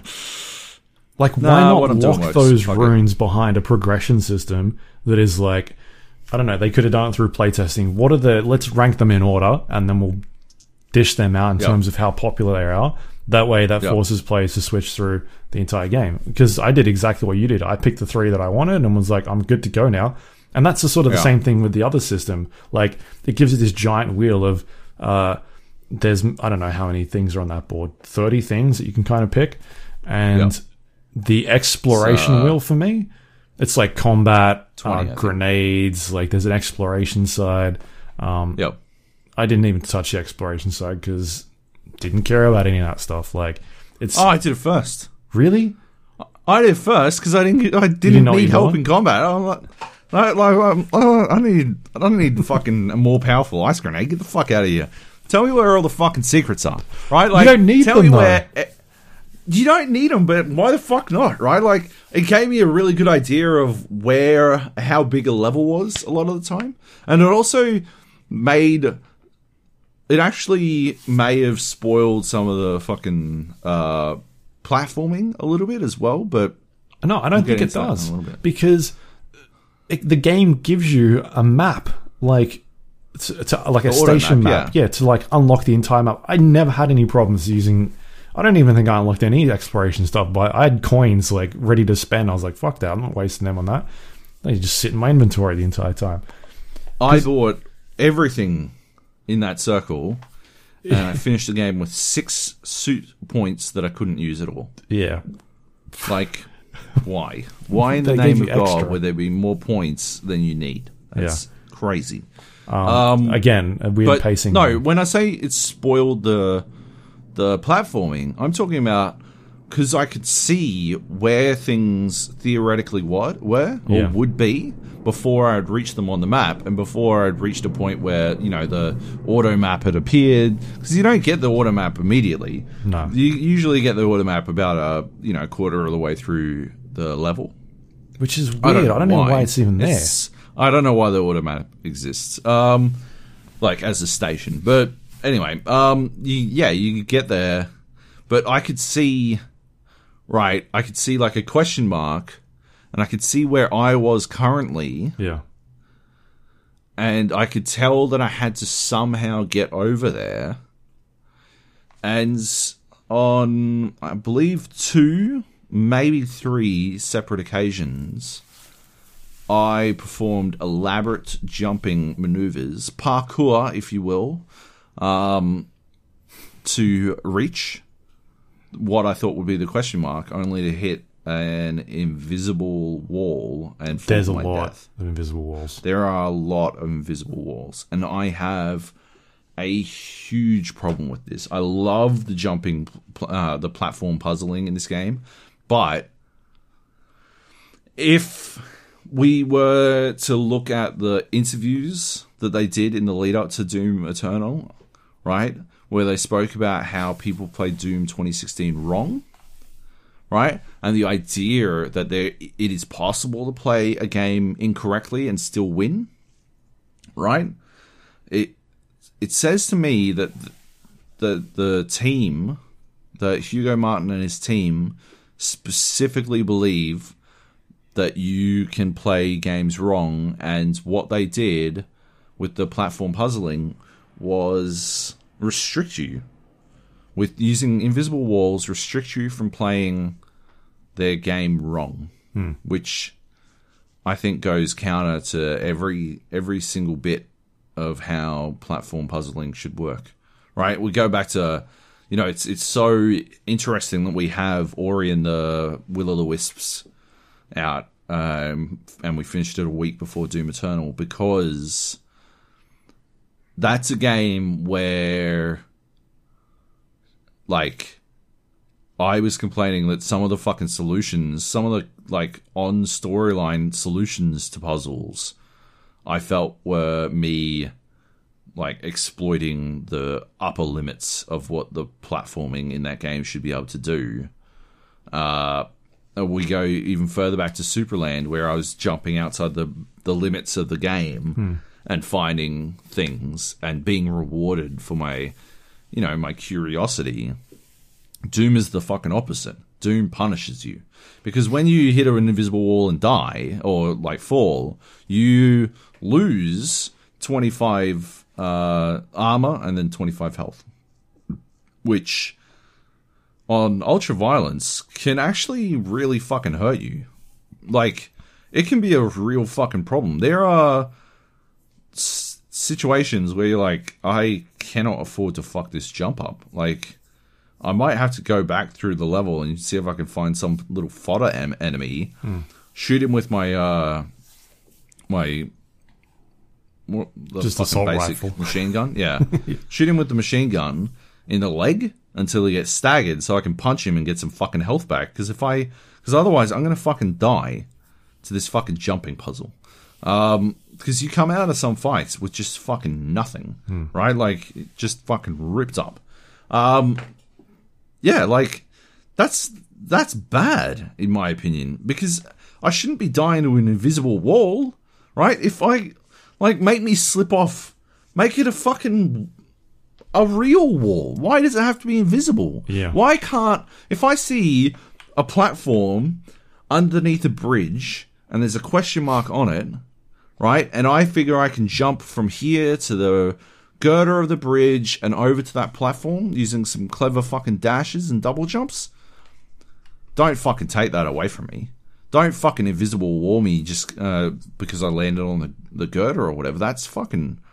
I, I feel like that is a betrayal of game design, to be honest. Uh, because, yeah, it, it feels like there is a correct way to to play Doom Eternal. Like it feels like id Software believes there is one correct way that you know to play this game. which I think is I don't know wrong-headed, uh, because it doesn't feel that way in the combat. It feels like they went out of their way. You know, it feels like the combat is is are the, are these steps forward to correctly incentivizing players to play the game the way they want, right? And then me just using the super shotgun and the grapple, uh, mastering super shotgun and the grapple the whole fucking game is evidence that they haven't specifically stopped you from playing the game the way you want, right? There's there's those two sides of the coin, right? They want you to play this way, but they're not going to stop you from playing the other way, right? They're going to heavily incentivize you to play one way, but if you want to play it like, you know, a bad a person who's bad at shooters, then you can play it the other way, right? Uh because you know, I guess you can't I, I don't know how you'd fucking stop me from using a super shotgun all the time. well, I guess it's just uh, it's, it got to a point where it was too overpowered again. Yeah, yeah. Yeah, it's a question of yeah, the gun literally being too good once again. Um so but like the the point I guess is that they recognize that people will play their own way with shooting. Uh, they want you to play one way. They recognize that you play another way, and they let you do it anyway. The puzzle platforming, I love it when it's when it's working. I think it's fucking fantastic. I just like first person puzzle platforming in general, and I think they do a really good job of it when they do it well. And then when you do it in a way that they don't want you to, they restrict you, and it feels like that's Doom 2016 philosophy right? Because coming all, all the interviews they did coming into Doom Eternal talk spoke about how they wanted you to play a certain way, and anyone who played it different, right, was bad at shooters and played it wrong, right? That's what they were saying. That's Doom 2016 philosophy because what they also said was they realized their mistake. The puzzle platforming indicates that maybe it's too new, right? The the concept is still new to them, and so they they had a rigid idea of what they wanted you to do, uh, puzzle platforming wise, and escaping those boundaries. I I linked you a video of me bypassing, uh, like some of the jumping using a clever combination of grenades and like that's not even a, an invisible wall. You, did you watch that video? Yeah, that The- just that to me seemed just like the context sensitive issues that I've had with it, where sometimes you hit those walls and it's like a so it's like a wall that you can grab onto, and they're Yep. they're specifically like textured. Um, I've found that they're like really finicky about when he'll grab onto it and when he won't. I generally press E every time I fucking hit one of those walls because sometimes he'll he'll latch onto it and other times he just hits it and just starts sliding down the wall. I'm like, well, all right, fair enough.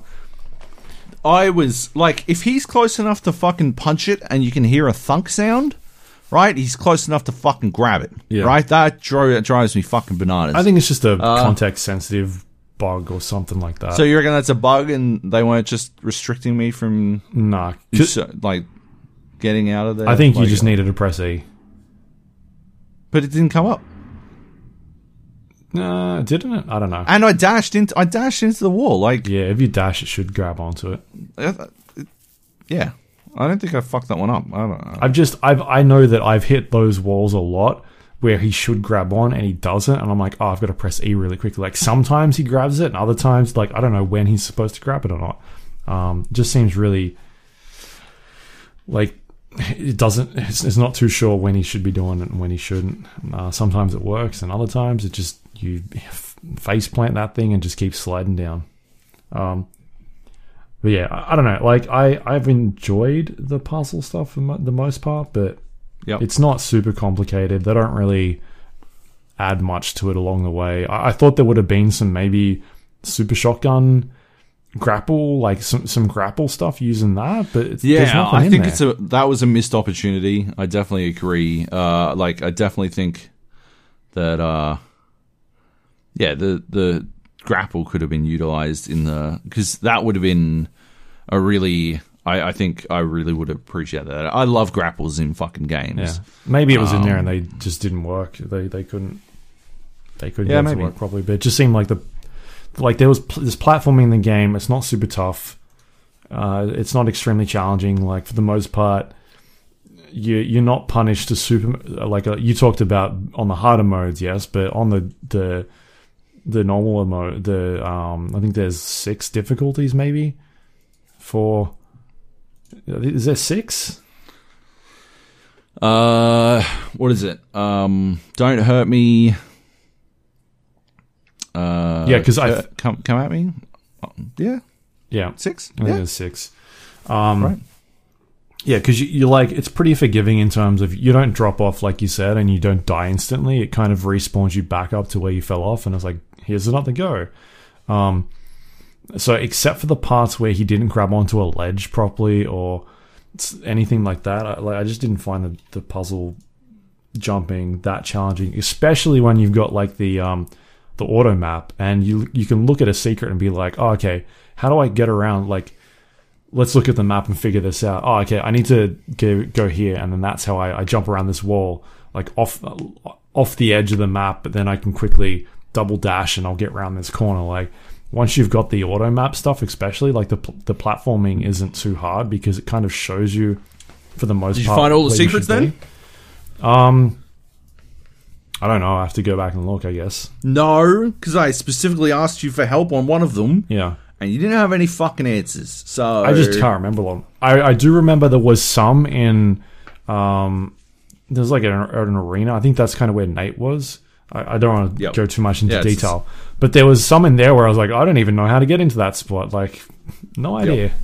It's. I think it's the first time you see one of those those uh mastery coins. It's just kind of. Oh, yeah, yeah, And yeah. I was like, I don't know what that is or how I get in there. Fair enough. we'll see what that is. Um, That was also the first time I came up against a enemy type, yeah. the the arch Archvile, Right. Whatever the fuck it's called. And it did. I I don't know if, or maybe I'd come up against it before and blapped him real fucking quick by accident or some shit. But I had no idea what I was doing. I had fucking zero clue what I was doing, and I'm like, Is that the one that makes Uh, makes everyone like overpowered? Um, Yeah. makes them red and they run faster and they do more damage and yeah. I lost three extra lives trying to find the the buff totem that I figured must be somewhere around. In that Yeah, fucking- it was him. Because the whole time I'm running around, and the whole time, every time I don't attack him or whatever, he's just spawning more cunts. I'm like, why are there so many? Where's this fucking buff totem? And then I came in, and uh, he was like, nobody's glowing red. I'm like, there's no buff totem. But he's standing I, like, in I flames and I lost three extra lives and then died. And then I'm like, there's no fucking buff totem. I respawn, come back in, and yeah, there's him, like fucking big flame shield. I'm like, who the fuck is this? Yeah, it was. I don't know. I don't think it ever had a tooltip on what the fuck you're supposed to do about him. yeah, Uh, I I didn't find like that was the only time I found him challenging. Every time after that, I would fuck him up. Yeah. But like, holy shit, rough man. If we're going to talk about enemies that I didn't like and that were challenging, the Marauder is the worst enemy in the game. Flat out, it is a bad enemy. It's a bad. It's bad enemy design. Like from a, like like just straight up, it's a bad enemy. It shouldn't exist like the way it does. Right? The Marauder is a corrupted slayer. Um, so he's got a big axe and he can pull out a shield. And if you get too close to him, so his normal move is he throws like axe attacks. Um, if you get too close to him, he whips out a shotgun and blasts you. He also casts dogs, like They summons No, dog, dogs at you like a summons flame dog. dogs. Uh, it takes the problem with the Marauder is that he will block every attack instantly. Yeah, Uh, so he has an instant reaction time. Uh, so he is actually impervious to the BFG. because he can block. He just faces where the fucking BFG is firing from. Um, so you can kill him with two BFG shots, uh, but you can't kill him with a single one because he will block it all. Um, and he's also impervious to the Unmaker, but that takes some doing to get anyway. Uh, you can only attack him as a counter attack. You can't attack him any other time. It's like a quick time event. It is basically that. And it's just it's tedious as fuck. Every other enemy in the game, even the fucking giant ones, even dudes who are three times his size, right? You can attack whenever the fuck you want. They will fuck you up if you're not paying attention, not doing the right things, right? If you get in too close, uh, they'll stomp you. If you uh, get too far away, they'll they'll throw like fire at you and all this kind of shit. They've got a billion fucking moves. They're giant. They take fuck tons of damage, but you can attack them whenever the fuck you want, and so you can deal with them however you want, right? Uh, this guy, Marauders, nah. He just block everything. He just grinds the combat to a halt because It- you, there's no other enemies literally- around. Generally, it's just him and some cannon fodder, so you can get your ammo and health back. Yeah, yeah, And so you just stand, you literally stand in a spot and you dodge out of the way until he shoots his green laser eyes at you, and then you shoot him, and that is it. You do that Yeah. ten times, and he's dead. yeah. It is awful. Yeah, Uh, there's a secret challenge against one yeah. that I you got 25 seconds to kill one, and I Uninstalled. got him into. Oh, I was fucking close because I got him into the. I got him into his stunned state Yeah, where he's like blue. Uh, I got him to that, and the 25th second ticked over, and he disappeared while I was running up to fucking finish him. yeah. I'm like, you know what? Fuck it. I'm out. Uh, so I just fucking I left. I went back with cheats on, because you can put all cheats on and you can accomplish uh, You missions. can finish the like- challenges with the cheats. you can do the challenges except for the Slayer challenges with cheats on. So I've got like fucking infinite health, infinite ammo, haste, uh, like berserker, like all this, all this shit. Uh, I'm like, well, let's see you get out of this one, cunt, because this is what's happening now. And I just fucking blacked him. Uh, it took me like fucking, I don't know, nine seconds. Uh, but fuck that enemy on Nightmare. Yeah, Fuck that challenge on Nightmare. Good lord, no way. Um, yeah, the Marauders, he- he's just bad. Because, yeah, basically what you said, right? The rest of Doom Eternal is about forward momentum. It's about rip and tear. They've finally, you know, I felt very strongly that Doom 2016 didn't live up to the philosophy of rip and tear because you're better incentivized to back away, right? To back away and shoot with the shoot, super shotgun uh, because enemies would train at you, right? Uh, and then you would close the gap when you needed to to do certain things to get health back or whatever. But most of the time, you would just loop backwards until they were dead. Um, this this time because you know there's a grapple hook on your super shotgun it gives you armor back um, the you know the grenades and the uh, chainsaw and the health back. Like all those things mean you're constantly r- actually moving forward to rip and tear. And then a marauder shows up and you stand on some stairs and you wait for him to do his attacks wait for his eyes to flash green usually for the tell or the overhead attack. That's the most common. I found that was the most uh the easiest way to actually fucking stun him. Yeah. uh, like stagger him. A lot of his like he's got a number of other attacks where he just doesn't get staggered. Uh, but you would wait for him to do the overhead one, stagger him, and then fucking shoot him again and go back and wait for him to do that attack again. And it's just tedious. It is straight up tedium. It is a fucking bad enemy yeah. Um, in in a roster of really fucking good ones because they've upgraded so many of the other enemies to be way better.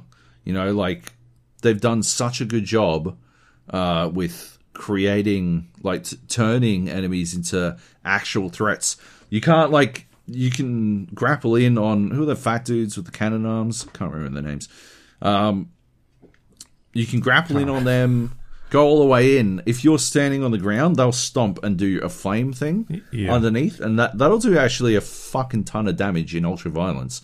Uh, it's it hurts, but if you're in the air, right, it doesn't hurt at all. So you can actually like grapple in and then like double jump dash away, and it like encourages you to stay mobile and like fucking stick and move. You sweep in, fucking hit them, or like the mecha version when they're in their green plate, right?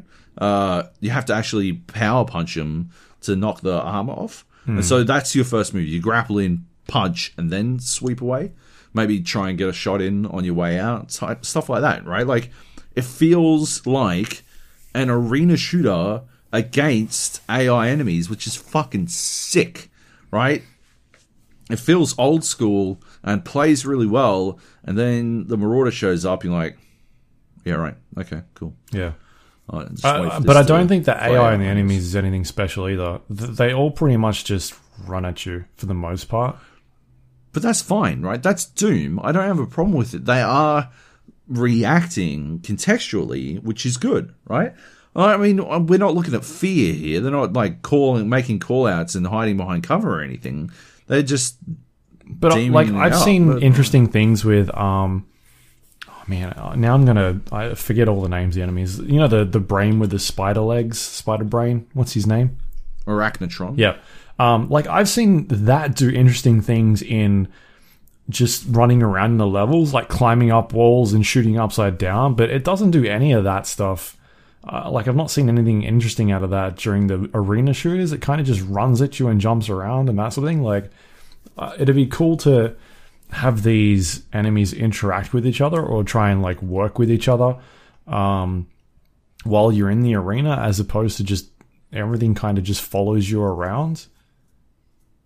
Like it's just Yeah. always on top of you the entire time. They're not like working as a team or anything. Like it doesn't get that feeling. Like I- I've been playing a lot of Division lately, right? And those enemies react with each other. Like they talk about how they're going to flank you and things like that.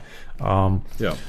You know, whereas this is just like shit just runs at you and it'll just keep chasing you. You can just backpedal around the arena constantly, and all that's going to happen is this thing just chase you around. Um, I, I just wish there was more like, I don't know, like uh, they would sort of work off each other's abilities a bit more. Like there is someone there that will create shields in front of each other, but then it doesn't feel like Yeah. they're doing it to help one another. It just kind of just randomly putting a shield up. Doing it to fuck with you. Yeah. Yeah. Um, I just I don't know. I just didn't feel like the AI was particularly doing anything special at all that I could see, other than like when I was out in the world running around, like oh, that spider thing is up on the wall again. I haven't seen that before. Um, so yeah. Uh, but just touching on bad enemy design, um, the last thing I wanted to touch on in terms of that, without spoiling it, is the final boss encounter is terrible. Uh, the entire, without talking about what it is, the entire game teaches you how to play this game, which is using up all your weapons, um, your ammo, using your flame belch to get armor back, using your chainsaw to get all that ammo that you've now wasted. Um, you know, there, there's like specific rules the game sets up, and they completely disappear on the final boss fight. Yeah. Like all of a sudden, all the health res- respawns, all the armor respawns, the overpowered weapon that they give you respawns, and it turns the final boss fight into once you realize what is happening, like the the gimmick behind it, the trick that the game has Yep. done to you, it's the, it's so easy that boss fight because all of a sudden you can deal with every single enemy that the game throws at you without a without sweating. Yeah. Because that's not how I played it the first time. I was playing it like an arena. Um, Yeah. I was jumping around, dealing with all the enemies the way I was supposed to. And then I got to halfway through that fight um, until I realized, like, why is all this shit still here? Like, I've picked all this up. And then, Yep. oh, it's respawning. And then my, my game crashed three times during the last level Oof. uh, and halfway through that boss fight. Um, and so I jumped back in and was like, I don't even need to use my guns at this stage. I can just use the overpowered thing that it gave me and deal with it like that. And it was over in a couple of minutes. Like, Yeah, I think it's really. a bad fight. Yeah, okay. Like they they teach you to play the game one way. You get to the end of the game, and they're like, "Oh, none of that matters anymore." Yeah. Like the culmination isn't isn't there. that fight because I didn't work out the one trick, but now I you've described it well enough that I 100% get it. Um, yeah, that fight was just boring for me. It just took forever uh, because I just couldn't do enough damage, and I had to find ways to get to to do the damage Yeah. to that that I needed to do. Um, that's that was the point when I realized like they'd reached a tipping point. You know that idea that, you know was it like 80% of all people never finish the games they play? Right? And and uh there's like advanced metrics on how far into games people will get before they stop playing. Sure. And Doom Eternal feels like it was built with that in mind, where they're like, you know what, people generally never play past the 75% part, so we can probably just take it easy on the, the last 25%. Right. We will fucking nail the first 75%. And they do. They absolutely do. But yeah, the last 25% just fucking, I don't know, do the same thing three times in a row. And then chuck in a last boss. Um, because yeah, it just if it, it feels like it's from 20, 2016's Doom, basically. Yeah. Like just it reverts Or- so much. Or even older. Just undoes. Like the storytelling. I don't like the storytelling at all. I don't. I'm, I don't Yeah. want to be reading codex to tell me about the back back the backstory about this. Like, give me audio logs or stuff that is a bit more engaging. Like there are audio logs on the ship, and all they do Yep. is they tell you what you just did on the last mission, and you have to Yeah. stand at the command center. I don't know what it's called, the command center, to listen to the audio log. Because if you leave, you can't hear it anymore. There was that bit where there's that when you're uh, at the mm, I don't want to spoil anything. Um, you're at a base. You're at a secret base rescuing someone, and uh, there are like just sort of pedestals, pedestals, pedestals, like just telling you shit. Yeah. And there's like a doctor lady, and she's like, they all refer to the Slayer as like as if he's some sort of god. And then as you get through the fucking level, by the end, she's like, maybe he is a god. Maybe I just maybe I need to rethink what I understand about deities. Maybe I blah blah blah blah blah. And she, like you know, she's got this fucking. She's got this full arc Yeah. to her, you know, her little character development in the over the course of this level. Yeah. But if you want to hear it, you, have to stand stand next to the fucking thing. Yeah, you have to stand there and listen. like, is this from Doom? What game is? Why? Why do? Why? What the fuck? Can't the robot in my fucking helmet just bring the story along with me? I don't give a fuck if like I'm shooting some shit while I'm listening to like Doom Eternal feels like the sort of game you can play while listening to a podcast, right? Maybe not this podcast, but like uh, a podcast where they just inform you about some shit and you're just like fucking blah blah blah blah blah. I'm killing demons. I'm having a good time, right? I'm not not listening to fucking Luke and Joab like shit on this game that I'm having fun playing for an hour at this point. Um, like it's it feels like something where a podcast wouldn't be that out of out of place. And so why the fuck do I need to stand next to this chick while she yaps? This chick who isn't here is a fucking at best micro SD card. We're doing our own fucking podcast. It is bananas. Yeah. Um, but yeah, Yeah, because there's a lot of uh, there's a lot of that, like flavor text or uh, some really big backstory stuff about what is happening in this world that is just in a codex that you have to sit there and read. Like you've got to pause the game and then you know scroll down on this text and read it. Like I think it just would have been a lot more interesting to have, um, you know, like an audio log type thing, like someone describing this stuff to you, getting to know characters a bit more. Um, because there are there's some super nerdy stuff in here for Doom people that can be Yeah. t- completely missed if you're the type of person that's like, I don't want to read any of this because a lot of it is Yeah. in there, like tons of it is in there. One hundred percent. Um, I just didn't And like yeah, the it- storytelling they tried to do, deliver the delivery of the storytelling. Uh, Yeah, that method. Yeah, yeah. Me, me, me neither. Um, yeah. Uh, what else? Haven't gotten to play the multiplayer yet. Yeah, uh, just touching on that, I don't agree with sites putting up their reviews yet either, with a component of the game not being available to review.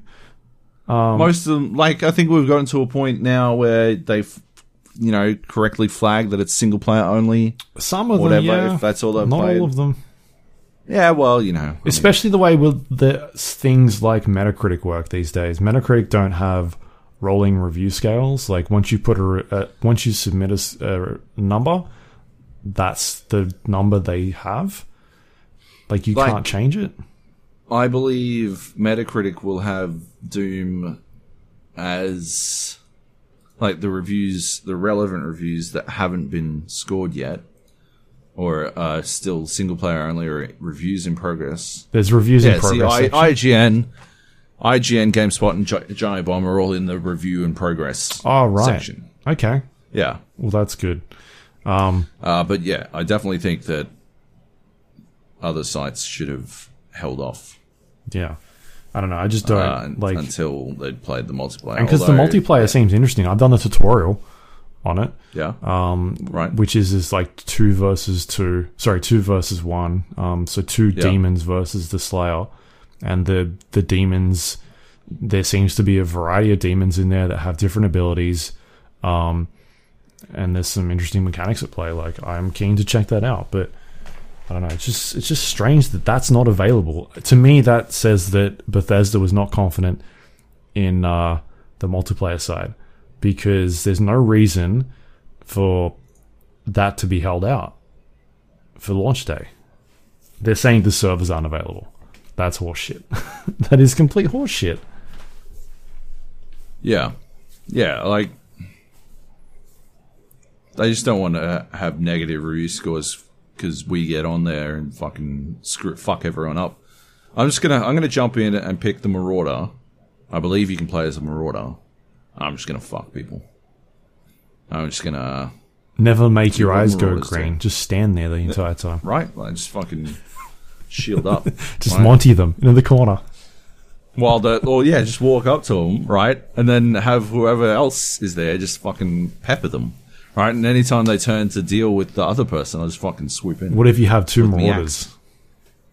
double marauders. Yeah. So when they turn to deal with one, that's when they the first one's eyes go green, Right. Yeah. and then the second one's eyes go green when they turn back. It's genius. Yep. Um, yeah, I mean, I I definitely enjoyed the game a lot. Uh, I just fundamentally do not agree with the scores that it's getting. Um, for me, Yeah. I probably would have given it. It felt like I. I don't know. I um maybe it was because I was further in than you guys were when we were talking about it in our like group chat. But it felt like I dropped off of it a lot quicker than what you guys did, or at least what you did. I don't think Nate's dropped off it yet as much. He's definitely feels like he's getting there. Um, Yeah. But I was maybe just over halfway and being like, this is like a 7.5 to me, maybe an 8. That's kind of where I was leaning towards. And having finished it, I, I think, yeah, maybe a 7.5 I probably would have given it. Uh, mainly because the f- I, I just think it wastes your time at the end of the game. Like it's it doesn't do anything new, and you play it for like another six six hours where it's the same thing over and over again. It's just too repetitive. Um, and then on top of that, all the things we talked about, I didn't like the storytelling. I had I had the game crash a bunch towards the end of the game. Um, you know, I didn't lose a lot of progress other than the last boss fight, but just stuff like that where I'm I'm like the platforming is not exactly that challenging. Um, combat is really good. I think it's a much better game than, than Doom 2016. But Yeah. like if you're going to give it a nine, I don't think it's um, one of the most like people are calling it the best shooter in years, and I do not agree with that. I think it's got some of the best combat, but like all of those bits and pieces together, the story and, and that sort of stuff, I don't think it's the best out there. Uh, no. I would. I mine. I would be sitting at an eight. I think at this point, um, because I did drop off, and I do have some key complaints. Uh, but overall, I think it is like really good and shows significant improvement uh, over like 2016's Doom. Uh, if we go on on the old Jobo four point scale, uh, it would be a three, so seven point five, I guess. Um, but like, it's it's it's tricky. Like, I would want to reserve. I would absolutely reserve my judgment because I feel like the multiplayer has a lot of potential to fall over. Sure.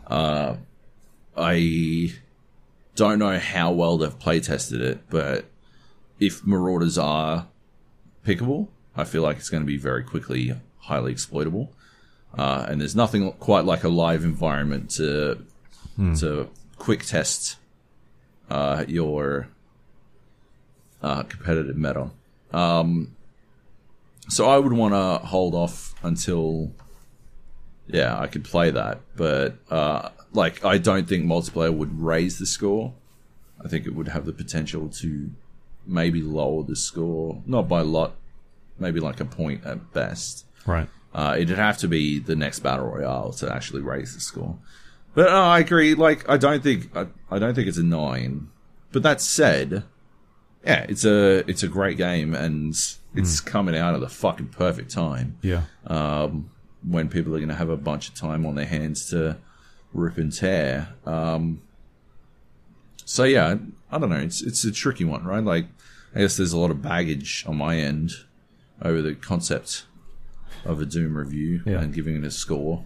So uh, yeah, I wonder how much that plays into my own where I land on it, and I wonder how it plays into how other people land on it because that had like an impact, right? That had a pretty far reaching impact, and people like still talk about it uh, to this day, even when I'm not bringing up unannounced. Uh, no, um, like even when yeah, like people still bring it up, like the idea that Johnny Bravo linked that they were chatting about it in the YouTube comments of the fucking new review. Uh, they in in the IGN review they specifically uh, called out, um, like Ryan McCaffrey called out that you know he thought it was a great game and blah blah blah. It was a fucking it was a hospital pass after the fact. It's basically what I've come to expect from IGN US at this point. Um, they didn't like that review. Uh, clearly didn't agree with it, and Because seven's a bad Yeah. score.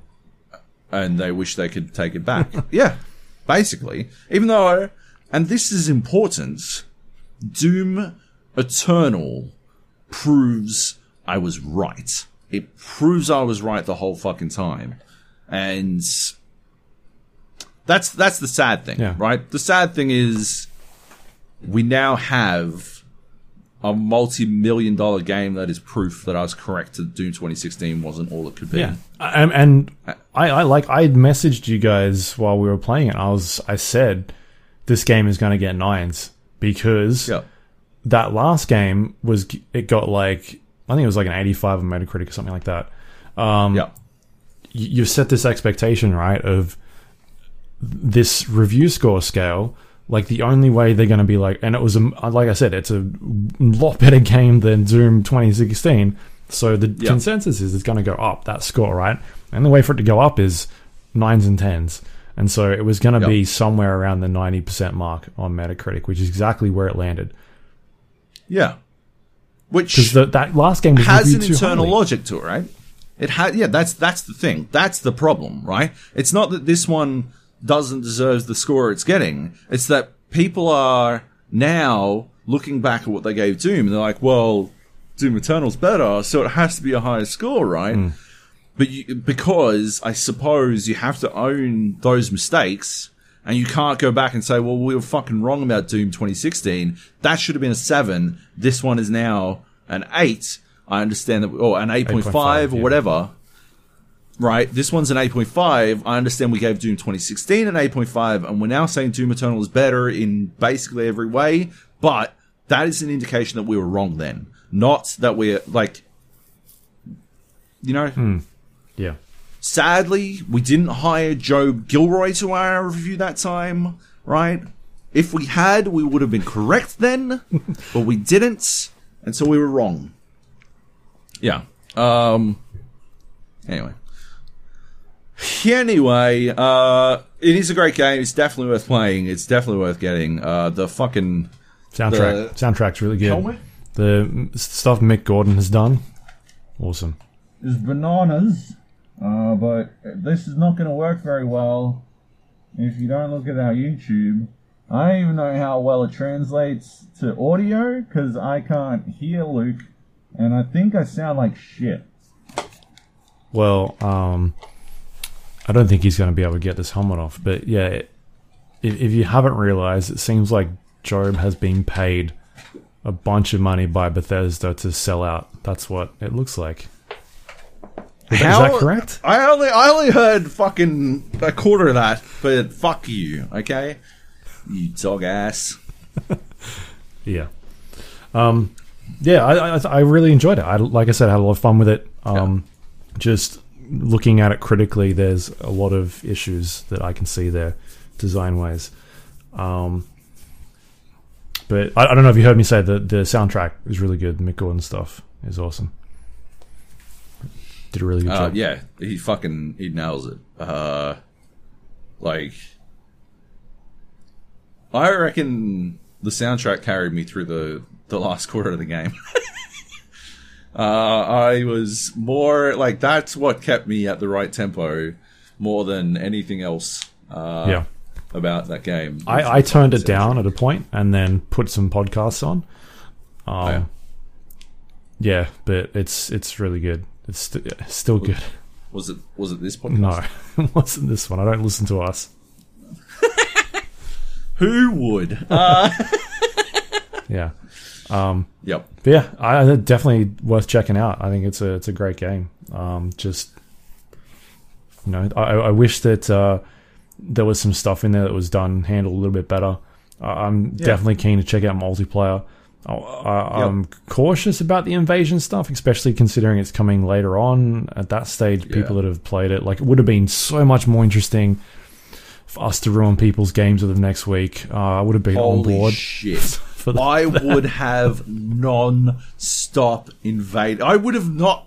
I would not. Be, I wouldn't be finished the game. It would have been fucking Dark Souls all Yeah. over again. There's your extra when- point, Bethesda.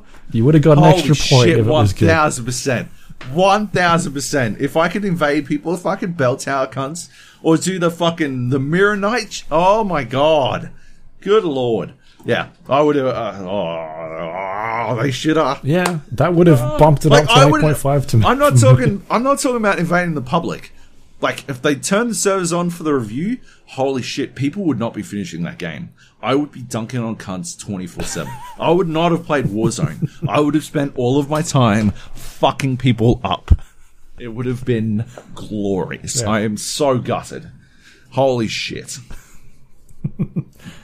Yeah, that'd be really. They Cool. would have had to fucking. They would have had to send people into the game just to deal with me. Like, yeah. Anyway.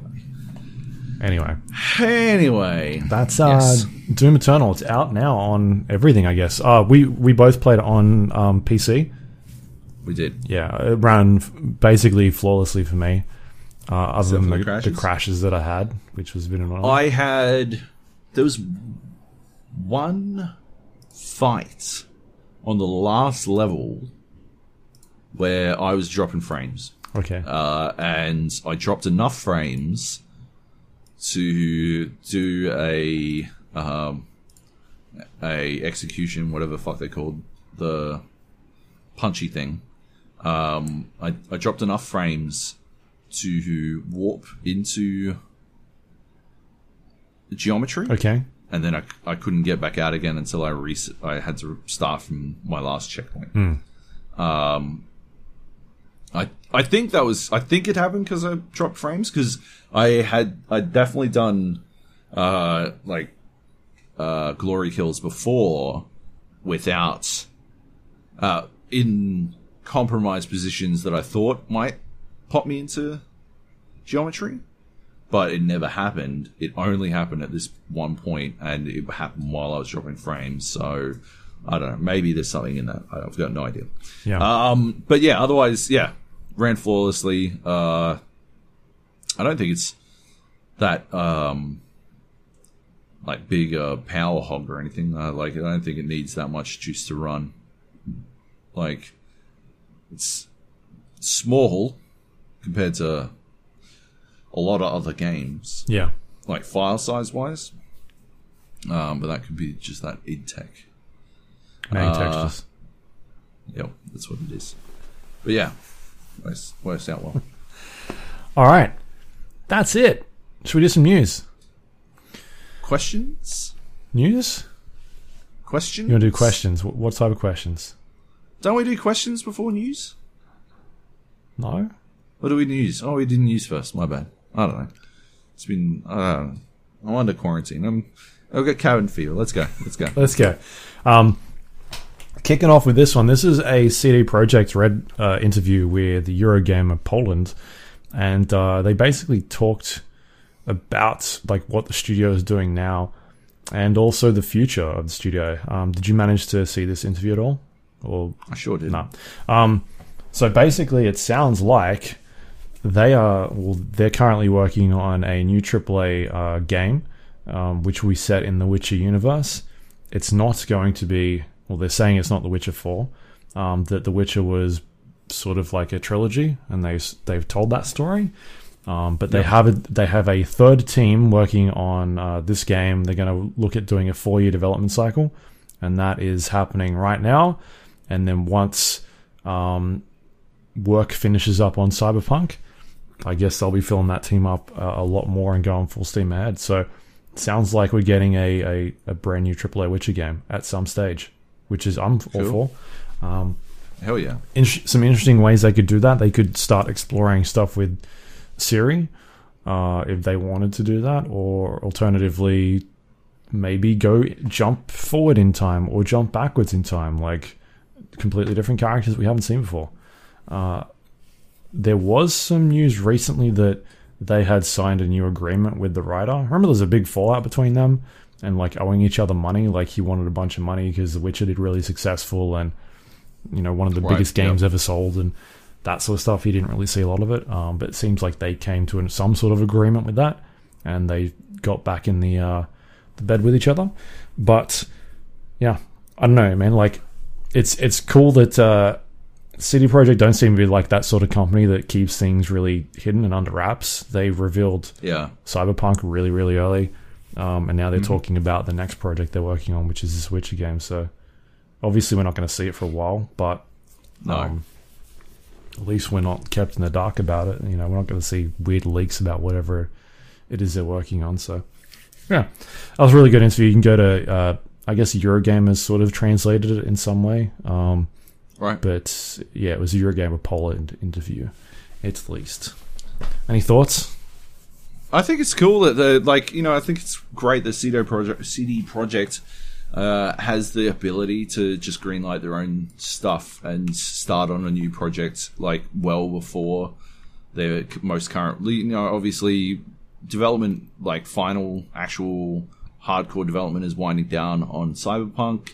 Uh, instead of laying off uh, developers, they're just transitioning them into a new probably almost definitely going to be amazing project, you know. And I think that's such a sick uh, way to go about things. It's so cool that they have the luxury to do that because so many other developers and development studios don't have that luxury. Yeah. And um, I don't know. I think I wonder if there's, you know, I wonder if the quality, the continued quality that they keep putting out, is actually related to their ability to manage their Same stuff. like people. Yeah, Yeah. that way. You know, like I think there might be something in that, and it should be maybe looked into a little bit more because too often we just hear about you know oh and uh, now that Mass Effect is wrapped, everyone at Bioware is getting laid off for some shit. Yeah. You know, and it's Well, Yeah. you remember what happened with um,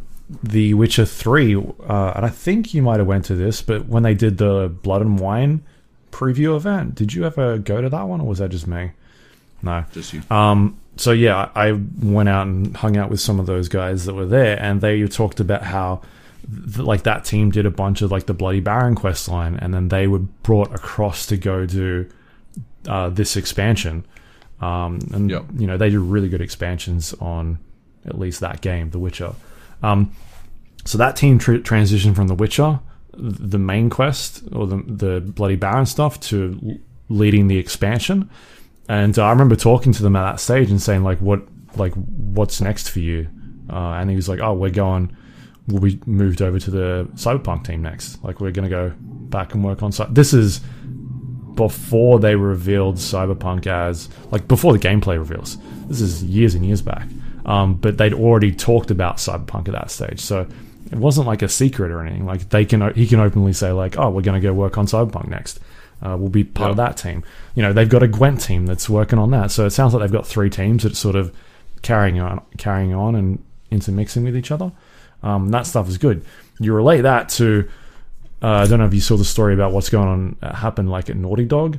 Bunch of Yeah. stuff about um, one developer or, th- that had left um, that was fairly for high up said that um, basically like this game would have shipped months ago if uh, if they'd handled management properly. Because by the sounds of it they're getting a bunch of juniors in to finish all this work that don't really know how to do it but because Sony's got such deep pockets they can afford to hold off these games for so long. Um, and they're not really retaining senior designers or senior uh, developers that they're just getting newer people in that don't know how to do it properly and so it's, it's taking them longer to do this stuff um, very different i guess to the way some other studios handle it Yeah, and I mean, I I don't know. I feel like the results speak for themselves. That said, uh, we don't know how The Last of Us Two is going to turn out yet. I fully expect that it will be fucking another phenomenal effort. Uh, it's just the the human cost right is so different between the two studios. yeah yeah You know? yeah Yeah. All right. Uh, next up, we've got some Xbox and PlayStation news, uh, new consoles. So GDC was supposed to be kicking off this week. Um, instead, they had decided to do their uh, talks on a live presentation on the internet, or at least some sort of recorded pre- presentation. And first Yep. up was Xbox, who um, who who did a bunch of live streams, but also flew out a bunch of developers to uh, Redmond, where their uh, head office is, and got them to check out the new hardware, the new Xbox Series X. Uh, they got a chance to play with it um, and sort of see like what's going on there. So I watched a couple of breakdown videos from um, like Digital Foundry did some really good, high, really detailed uh, looks at some of this stuff, going really deep into the the hardware and what what's going on. And then on top of that, uh, Sony had theirs today. Mark Cerny did his GDC talk, which went for about 50 minutes or so. And during that, they also revealed the PlayStation 5 specs. Um, so we've now got specs for both of these consoles. Uh, have you had a chance to look at any of these yet? I've got them up right now. Yeah. Uh, in a handy shot from Digital Foundry, Ah, uh, who's got them side by side, which is pretty good. right. Do you want to go through them? Yeah, so let's let's do it. CPU in the PlayStation Five, uh, eight Zen two cores at three point five gigahertz. Xbox Xbox Six has eight Zen two cores at three point eight gigahertz. Uh, 0.3. Uh, it's a ten percent difference, if that, like eight percent difference. Uh, in the year 2020, I do not think 8% difference in CPU clock is large enough uh, of a difference to really make any difference. You know, I think we've reached a, a pretty, we've reached a, bit of an upper limit in that sense. Um, so I, I don't think this is a big one, but uh, it is still in the Xbox X's favor. Um, they've they've got the they get the nod on that one by 0.3 gigahertz. Um, yeah, I, I don't think I, I fucking ten years is the last time I, I thought that um, clock speed was necessarily a defining feature of any kind of hardware. Sure. To be honest, but nevertheless, Xbox X wins that one. Yep. The GPU, ten point two eight teraflops, um, thirty six CUs. What the fuck is a CU? I don't fucking know. Uh, core units. Uh, core units. That's 2.23 gigahertz uh, variable frequency versus 12.16 teraflops with 52 core units at 1.825 gigahertz. Uh, so again, I mean, just on you know, teraflops is basically the really uh, only thing you give a fuck about in a GPU, right? Like, uh, it's not even really. It's just a. It's just a marketing fucking term. It's an easy number for people to fucking compare on. Um, so it sort of works out for these purposes. Yeah. Clearly, the Xbox X has a bit more juice than the PlayStation 5 in terms of that. Did I sound really confident uh, when I said that? When you said what? Yeah. yeah, I don't know what it is. It's, Uh, it's, yeah. it's something. Basically, it's, it's that number's higher than the other. And uh, unless unless it's a golf game, I believe uh, the, the higher number is better. Yeah, f- from what I I can gather, um, the Xbox probably has the edge on this one. Uh, they're both going to be AMD chips, right? So Yeah. it looks like um,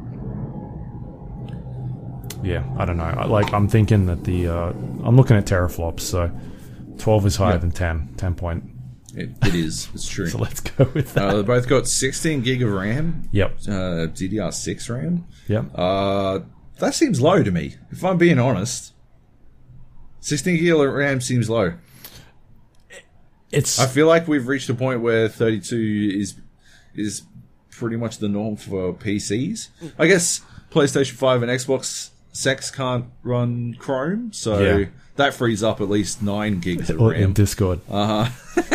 yeah. No, so but, but a lot of this is is to do with storing this stuff into memory, like your loading Yeah. textures and all that. Um, and I guess that'll make a bit more sense once we start talking about the storage solutions because you're no longer having to store as much information in RAM to be accessed quickly because True. all this is running off solid state hard drives now as opposed to an old mechanical hard drive that would take a minute to load a level. Right? Yeah. Uh, memory bandwidth. Uh, looks like the PlayStation 5 has the edge, 448 gigabytes per second versus. Uh, they got like a hybrid version for their RAM. Six gig is at a slower slower clock than uh, another 10 gig. Yeah. Uh, it probably averages out pretty similar, but it's not really.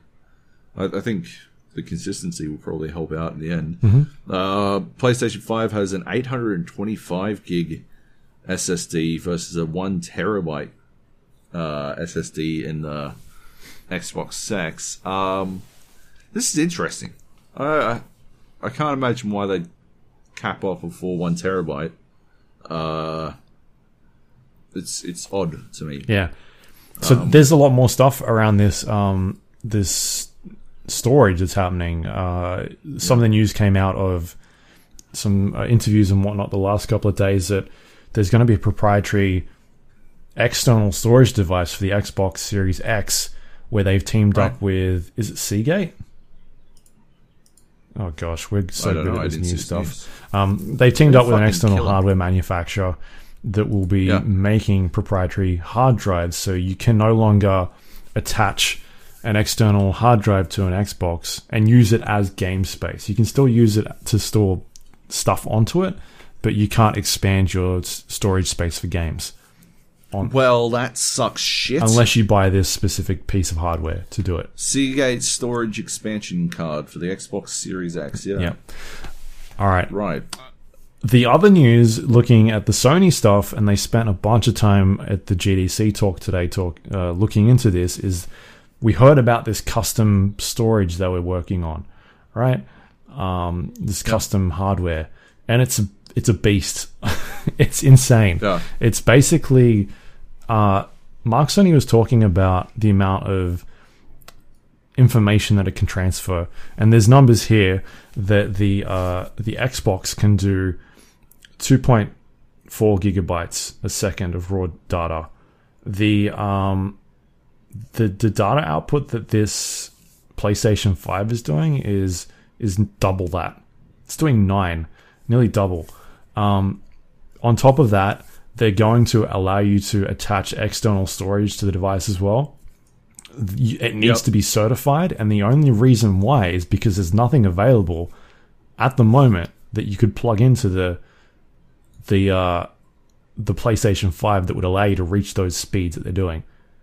What they're thinking is go- theorizing is going to happen is you'll be able to plug in hopefully around about the time this thing launches new hard drives that'll be able to ca- that'll be capable to reach those speeds that they're wanting to do on this hard drive. Like a fucking. Good lord! Like just an M2 fucking It'll be an M2 SSD chip drive or some Yeah. shit. Yeah. because that's how quick this hard drive is. Did I just say SSD drive? How embarrassing. Um, that's fucking crazy. Yeah. Holy shit. Well, that's that's some big dick energy. Um. Yeah. And so when you go back to there being 16 gigabytes of RAM, that's not being as important when they've got a hard drive with all this stuff on it they can read Yeah. instantly quick, like all this stuff. Um. So yeah, th- you're going to be able to expand your hard drive space on the PlayStation 5, but you're going to need like a state of the art, uh, like a top line, um, brand new hard drive to plug into that thing because the internal hard drive is so disgustingly quick. Yeah. so Yeah. Holy shit. That's cool. Yeah. Um, and I don't think there's anything else in there that they really talked about in terms of specs, right? Uh, no, not really. Nothing. Nothing of note. No. Um, the other the other bit that I guess we can I can briefly touch on that because I did watch this whole thing is that uh, they Yeah. talked about this new sound 3D surround sound that they're working on. Uh, and the way that they're doing that is really interesting. So you at, at the moment it's only currently sort of working for uh, headphones, but they're taking it's like a virtual sound sort of um, virtual 3D s- ster- uh, sur- surround system they're doing, and um, it's a really interesting sort of technology that they're looking at in terms of like gauging the like people's ears and the way people's ears are formed and sort of getting idea of where it should project these sounds.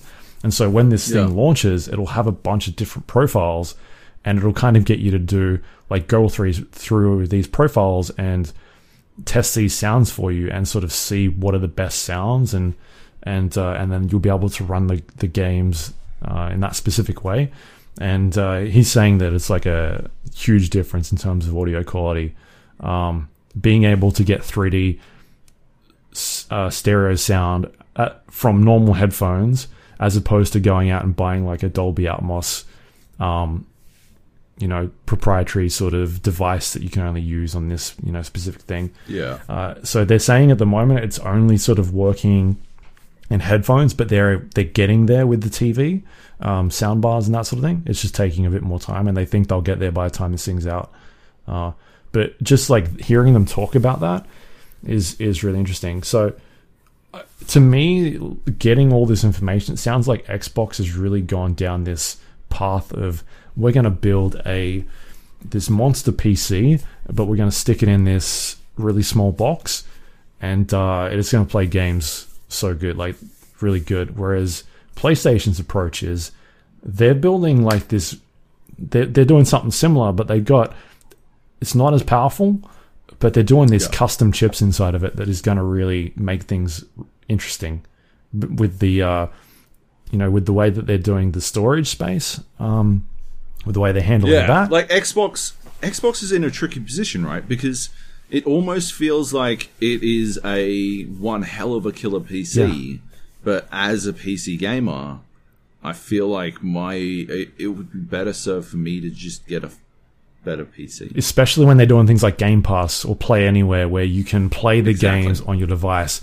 PlayStation's going, all right, how can we make people buy this that already have How a PC? what are you going to get on PlayStation that you can't get on PC? Yeah, You know, that's and, and it seems like they're doing their best to answer that question. I don't know if fucking was it sending sending a wax uh, form of my ear into PlayStation so they can send me the right fucking. he was talking about that. like, no, he was literally talking about we're thinking about ways to do it. Maybe we, maybe you send us video of your ear or your or photos of your ears, and then we'll we'll try and do it that way. But you know, they're trying to think of solutions that they can do. But um, it was just an a really don't- interesting yeah. way to listen to them talk about that technology and how they're incorporating that into games.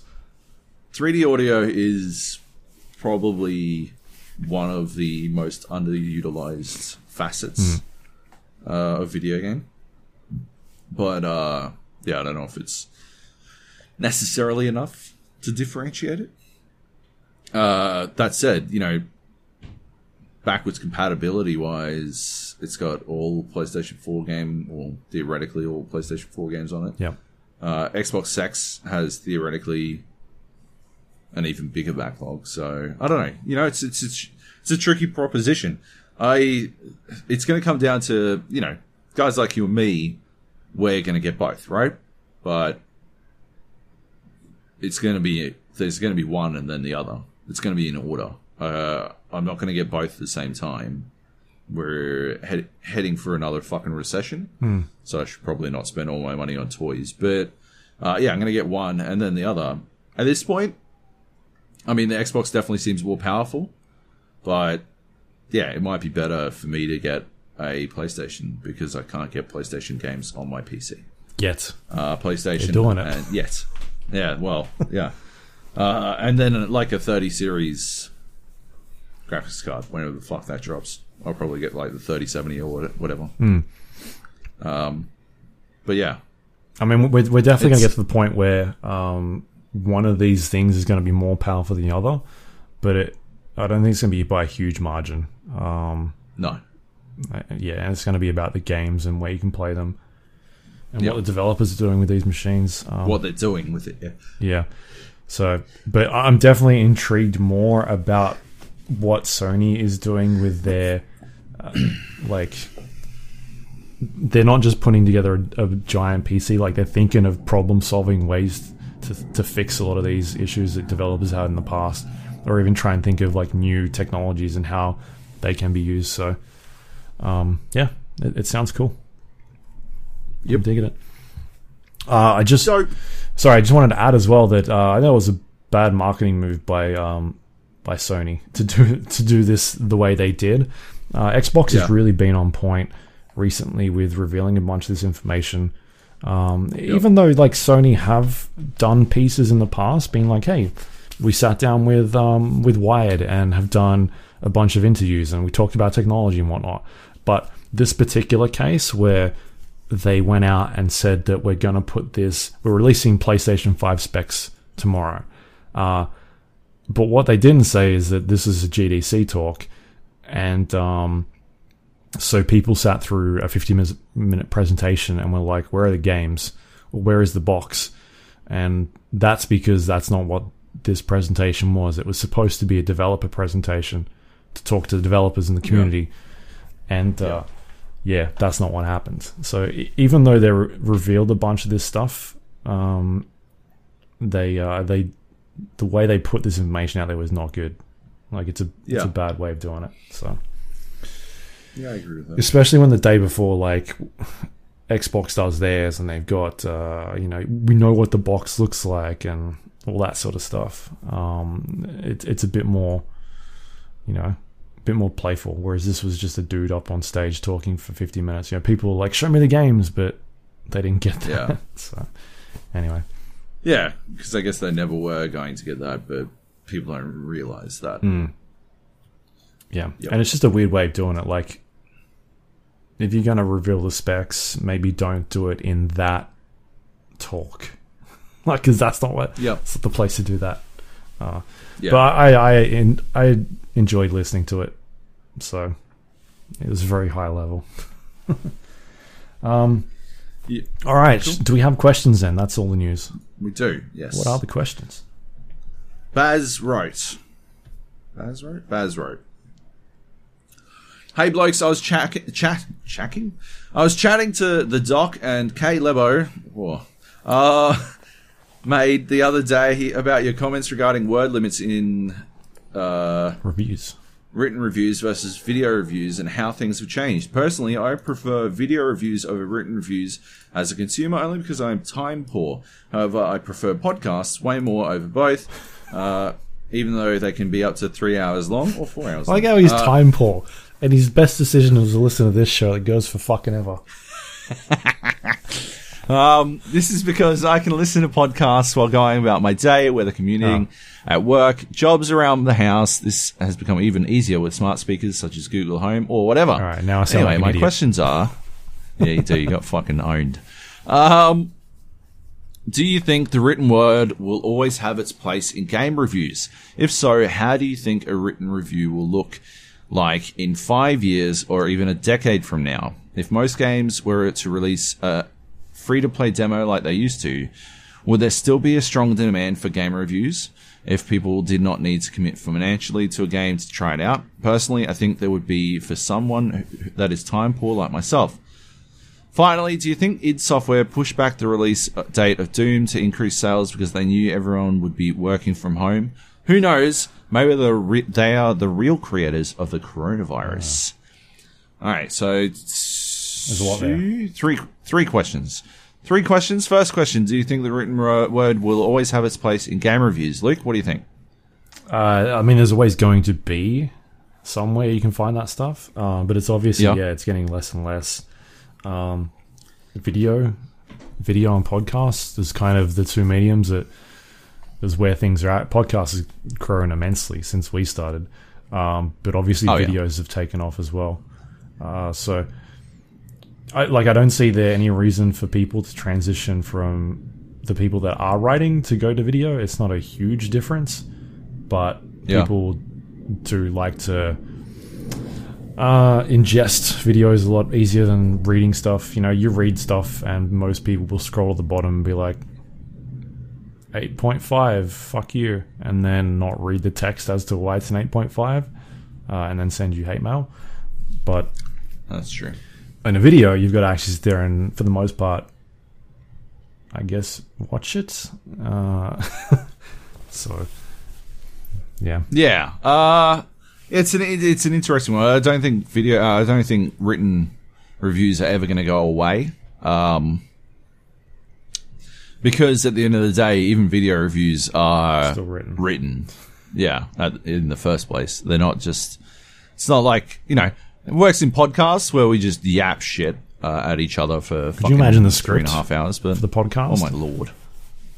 Good God! IGN, the IGN podcast, they do a script. They don't do like the f- the whole thing's not scripted, but they do have like large sections of it are scripted Is that the because they sponsorships? do all these gags and stuff. Ah, okay. And uh, no, uh, and uh, yeah, like regularly when I go in to do a pod- podcast with them, we will start half an hour late because they're still writing up the script. Mm. And I mean, it works. It's fucking hilarious, but good lord, it's an insane way to go about things. It just doesn't it doesn't work for me.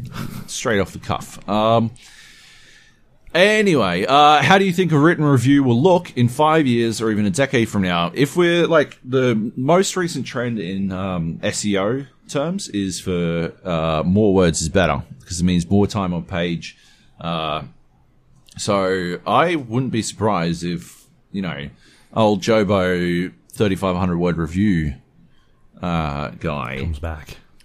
comes comes into his yeah elements at that point. Um, you look at uh, you know a couple of like YouTube creators uh, that I chat with, uh, G Man and uh, Dantix.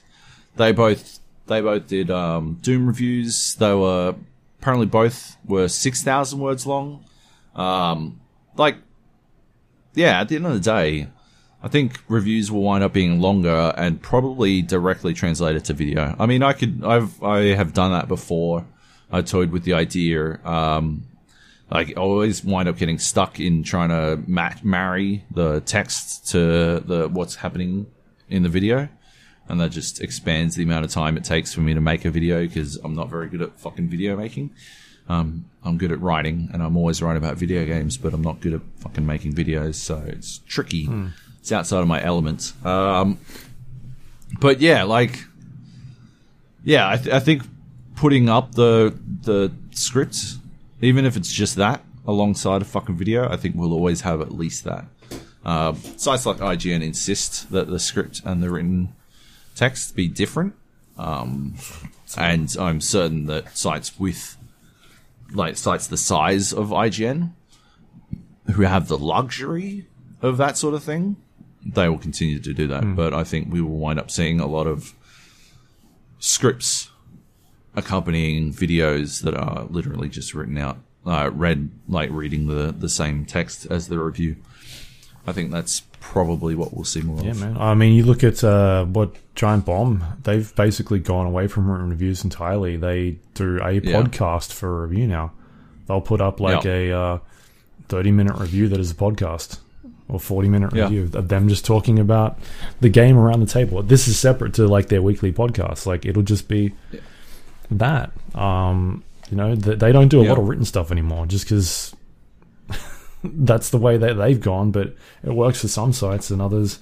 Like it's always going to Yeah. be there for, um, for like newspapers and not newspapers, um, news sites, that sort of stuff, who like that sort of thing. But I think yeah, that medium will change more into video content as opposed to it going the other way around. Like I don't see us going back to written. Uh, I think that way No. Yeah. written content is done will change, but it won't. I want to say gifs, right? That's something we haven't seen a lot of. I want to see more gifs in written written content on websites. All gifs. I put a gif in my uh, Ori Did you? review. Yep.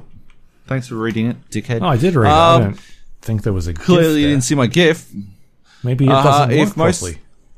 It definitely works, you fuck. Um, if most games were to release a free to play demo like they used to, would there still be a stronger demand for game reviews? People didn't need to commit financially to a game to try it out. Uh, yeah, There's a GIF, absolutely. That, yeah, get fucking owned. Um, yeah, no, there definitely would be. I think. Uh, you know, back in the day, demos and reviews came hand in hand. Most of the time, you got the demo off a demo disc on a fucking magazine. But uh, even after that, you know, uh, the reason I wound up uh, at Game Arena was because I could download stuff off their fucking file repository.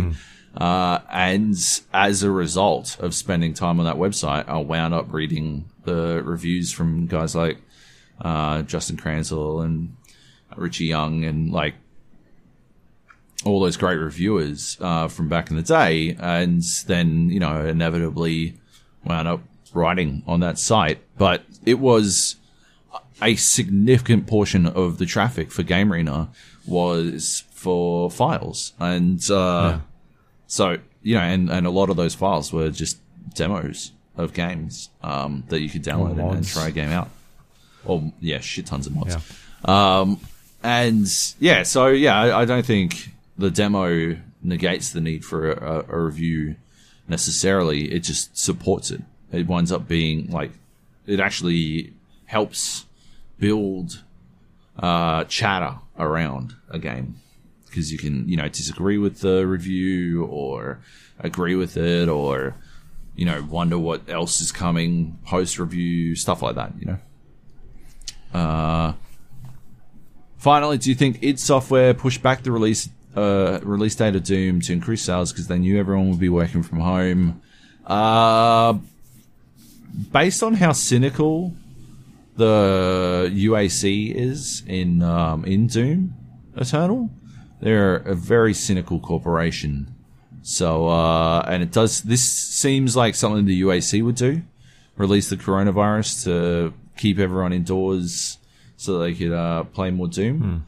Uh, if we assume the UAC is just Bethesda, then yeah, I believe you are one hundred percent correct. Yeah. Uh, Doom made the coronavirus. Bethesda or ZeniMax? Ooh, ooh, big questions. Uh, yeah, uh, I don't know. They're, they're both as evil as as each other, aren't they? Really? Yeah. One's just one's just like the bigger, badder evil. Yeah. What do you think, Luke? I uh, I don't no, I don't think they. In all seriousness, Nintendo did yeah, it. Nintendo, For Animal Crossing. Nintendo definitely did. I want to talk about evil. yeah, Shit. yeah. Uh, yeah, cool. All right, that's All right. that's the podcast. Is that all the questions? That's the podcast. That's the question. all right. Cool. Uh, Thanks, Baz. Thanks, Baz. Love your work. Uh, you can find us on iTunes, Android, Windows Store, Spotify, YouTube, all the places you can get your podcast. We're under the Gap, the GA Podcast, the Gap Podcast. Uh, if you do have a moment, like five seconds, please rate and review the show. Helps other people find it, uh, which I appreciate that. If you want to send us any questions, you can email us, the GA Podcast at gmail.com, or you can go to our Discord page, which is the gapodcast.com slash Discord. You can jump in there, leave us questions like Baz did. Uh, play some Yep. games. We've got uh, Warzone happening pretty frequently, I guess. Um, A few other things that are going on. You can also go to our social media, facebook.com slash GA podcast, twitter.com slash GA podcast. You can go to our YouTube page, the GApodcast.com slash YouTube, and watch this video of us talking. Uh, I've been overlaying uh, game footage as well recently. Sure. Last week we put up some stuff um, from Joab winning, I think, in Warzone. Put some of my Warzone footage up there, and I think some other stuff. Um, no, I think it was just Warzone. Looking at it, Left 4 Dead. I think I put some Left 4 Dead stuff up there. Nice. Maybe, Sweet. maybe can't really remember. Anyway, um, maybe this week some Doom Eternal stuff if I can find it, and more Call of Duty. Might do that. Otherwise, you can also go to our website, which is thejpodcast.com. You can go to that, and that'll show you links to everything we talked about today, uh, including past episodes of the show. If you want to go check them out, you can do that. And that is all run thanks to our Patreon members. If you want to help support the show, you can go to patreon.com slash GA podcast and become a subscriber. You get the podcast a little bit earlier. Uh, thank you to everyone that does that every month. Thank you. You're the best. Appreciate that. Um, anything do. else you'd like to pimp out for this week, Joab, that you got going on? No, I did some stuff with Red Bull Yeah. uh, on Rainbow Six, but I don't have no idea when that's going to come out. So, um, yeah, just I don't know.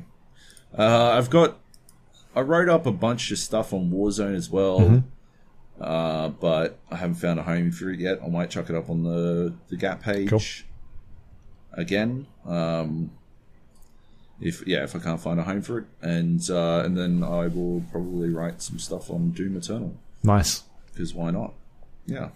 Awesome. Uh, you, What about you? you You can just find me at twitter.com slash Luke Lawrie. I don't really Oh, yeah, have. and I'm at Joey Jojo. Yeah, I don't have much going up. I don't think at the moment. It's very slow. I'm not sure if you've heard, but shit's pretty grim outside. Um, anyway, we'll be back next week. Uh, guess what's out next week, Joab? New Half Life game. Yes. Uh, Alyx, and uh, I am desperately trying to get a, a code for it, so I don't have to pay fucking eighty dollars. Uh, because I don't know. I said we're heading into a recession. I need to save all my money. Yeah, I'm desperately trying to find a VR device, which is just as hard because nobody has any Yeah. anywhere. I've been trying for a long time since like December. It's insane. But here we are. Yeah. Um, so that'll be next week. Also, I'll be able to talk about the Control DLC next week, which is also out next week. Cool. So that should be fun. Sweet. A lot of things to talk about next week. I'm looking forward to hearing your thoughts on Half Life because I'll be extremely jealous about that one. Yeah. So just got to hit up Erik and maybe he'll send me one. What do you think? Maybe, maybe, maybe you will. You have to take him to the strip clubs though. Right. He won't. He won't. He won't hook you up if you don't hook him up. Okay. I don't think we're allowed to. I think everything's closed these days. He won't clap those cheeks unless you get him to clap some cheeks. You know. he loves to clap cheeks. Okay. Old Erik Johnson. That, that's enough. You need to stop. He's going to send us a letter. Keep going. All right. See ya. He's gonna send us a letter inviting us to the fucking strip club.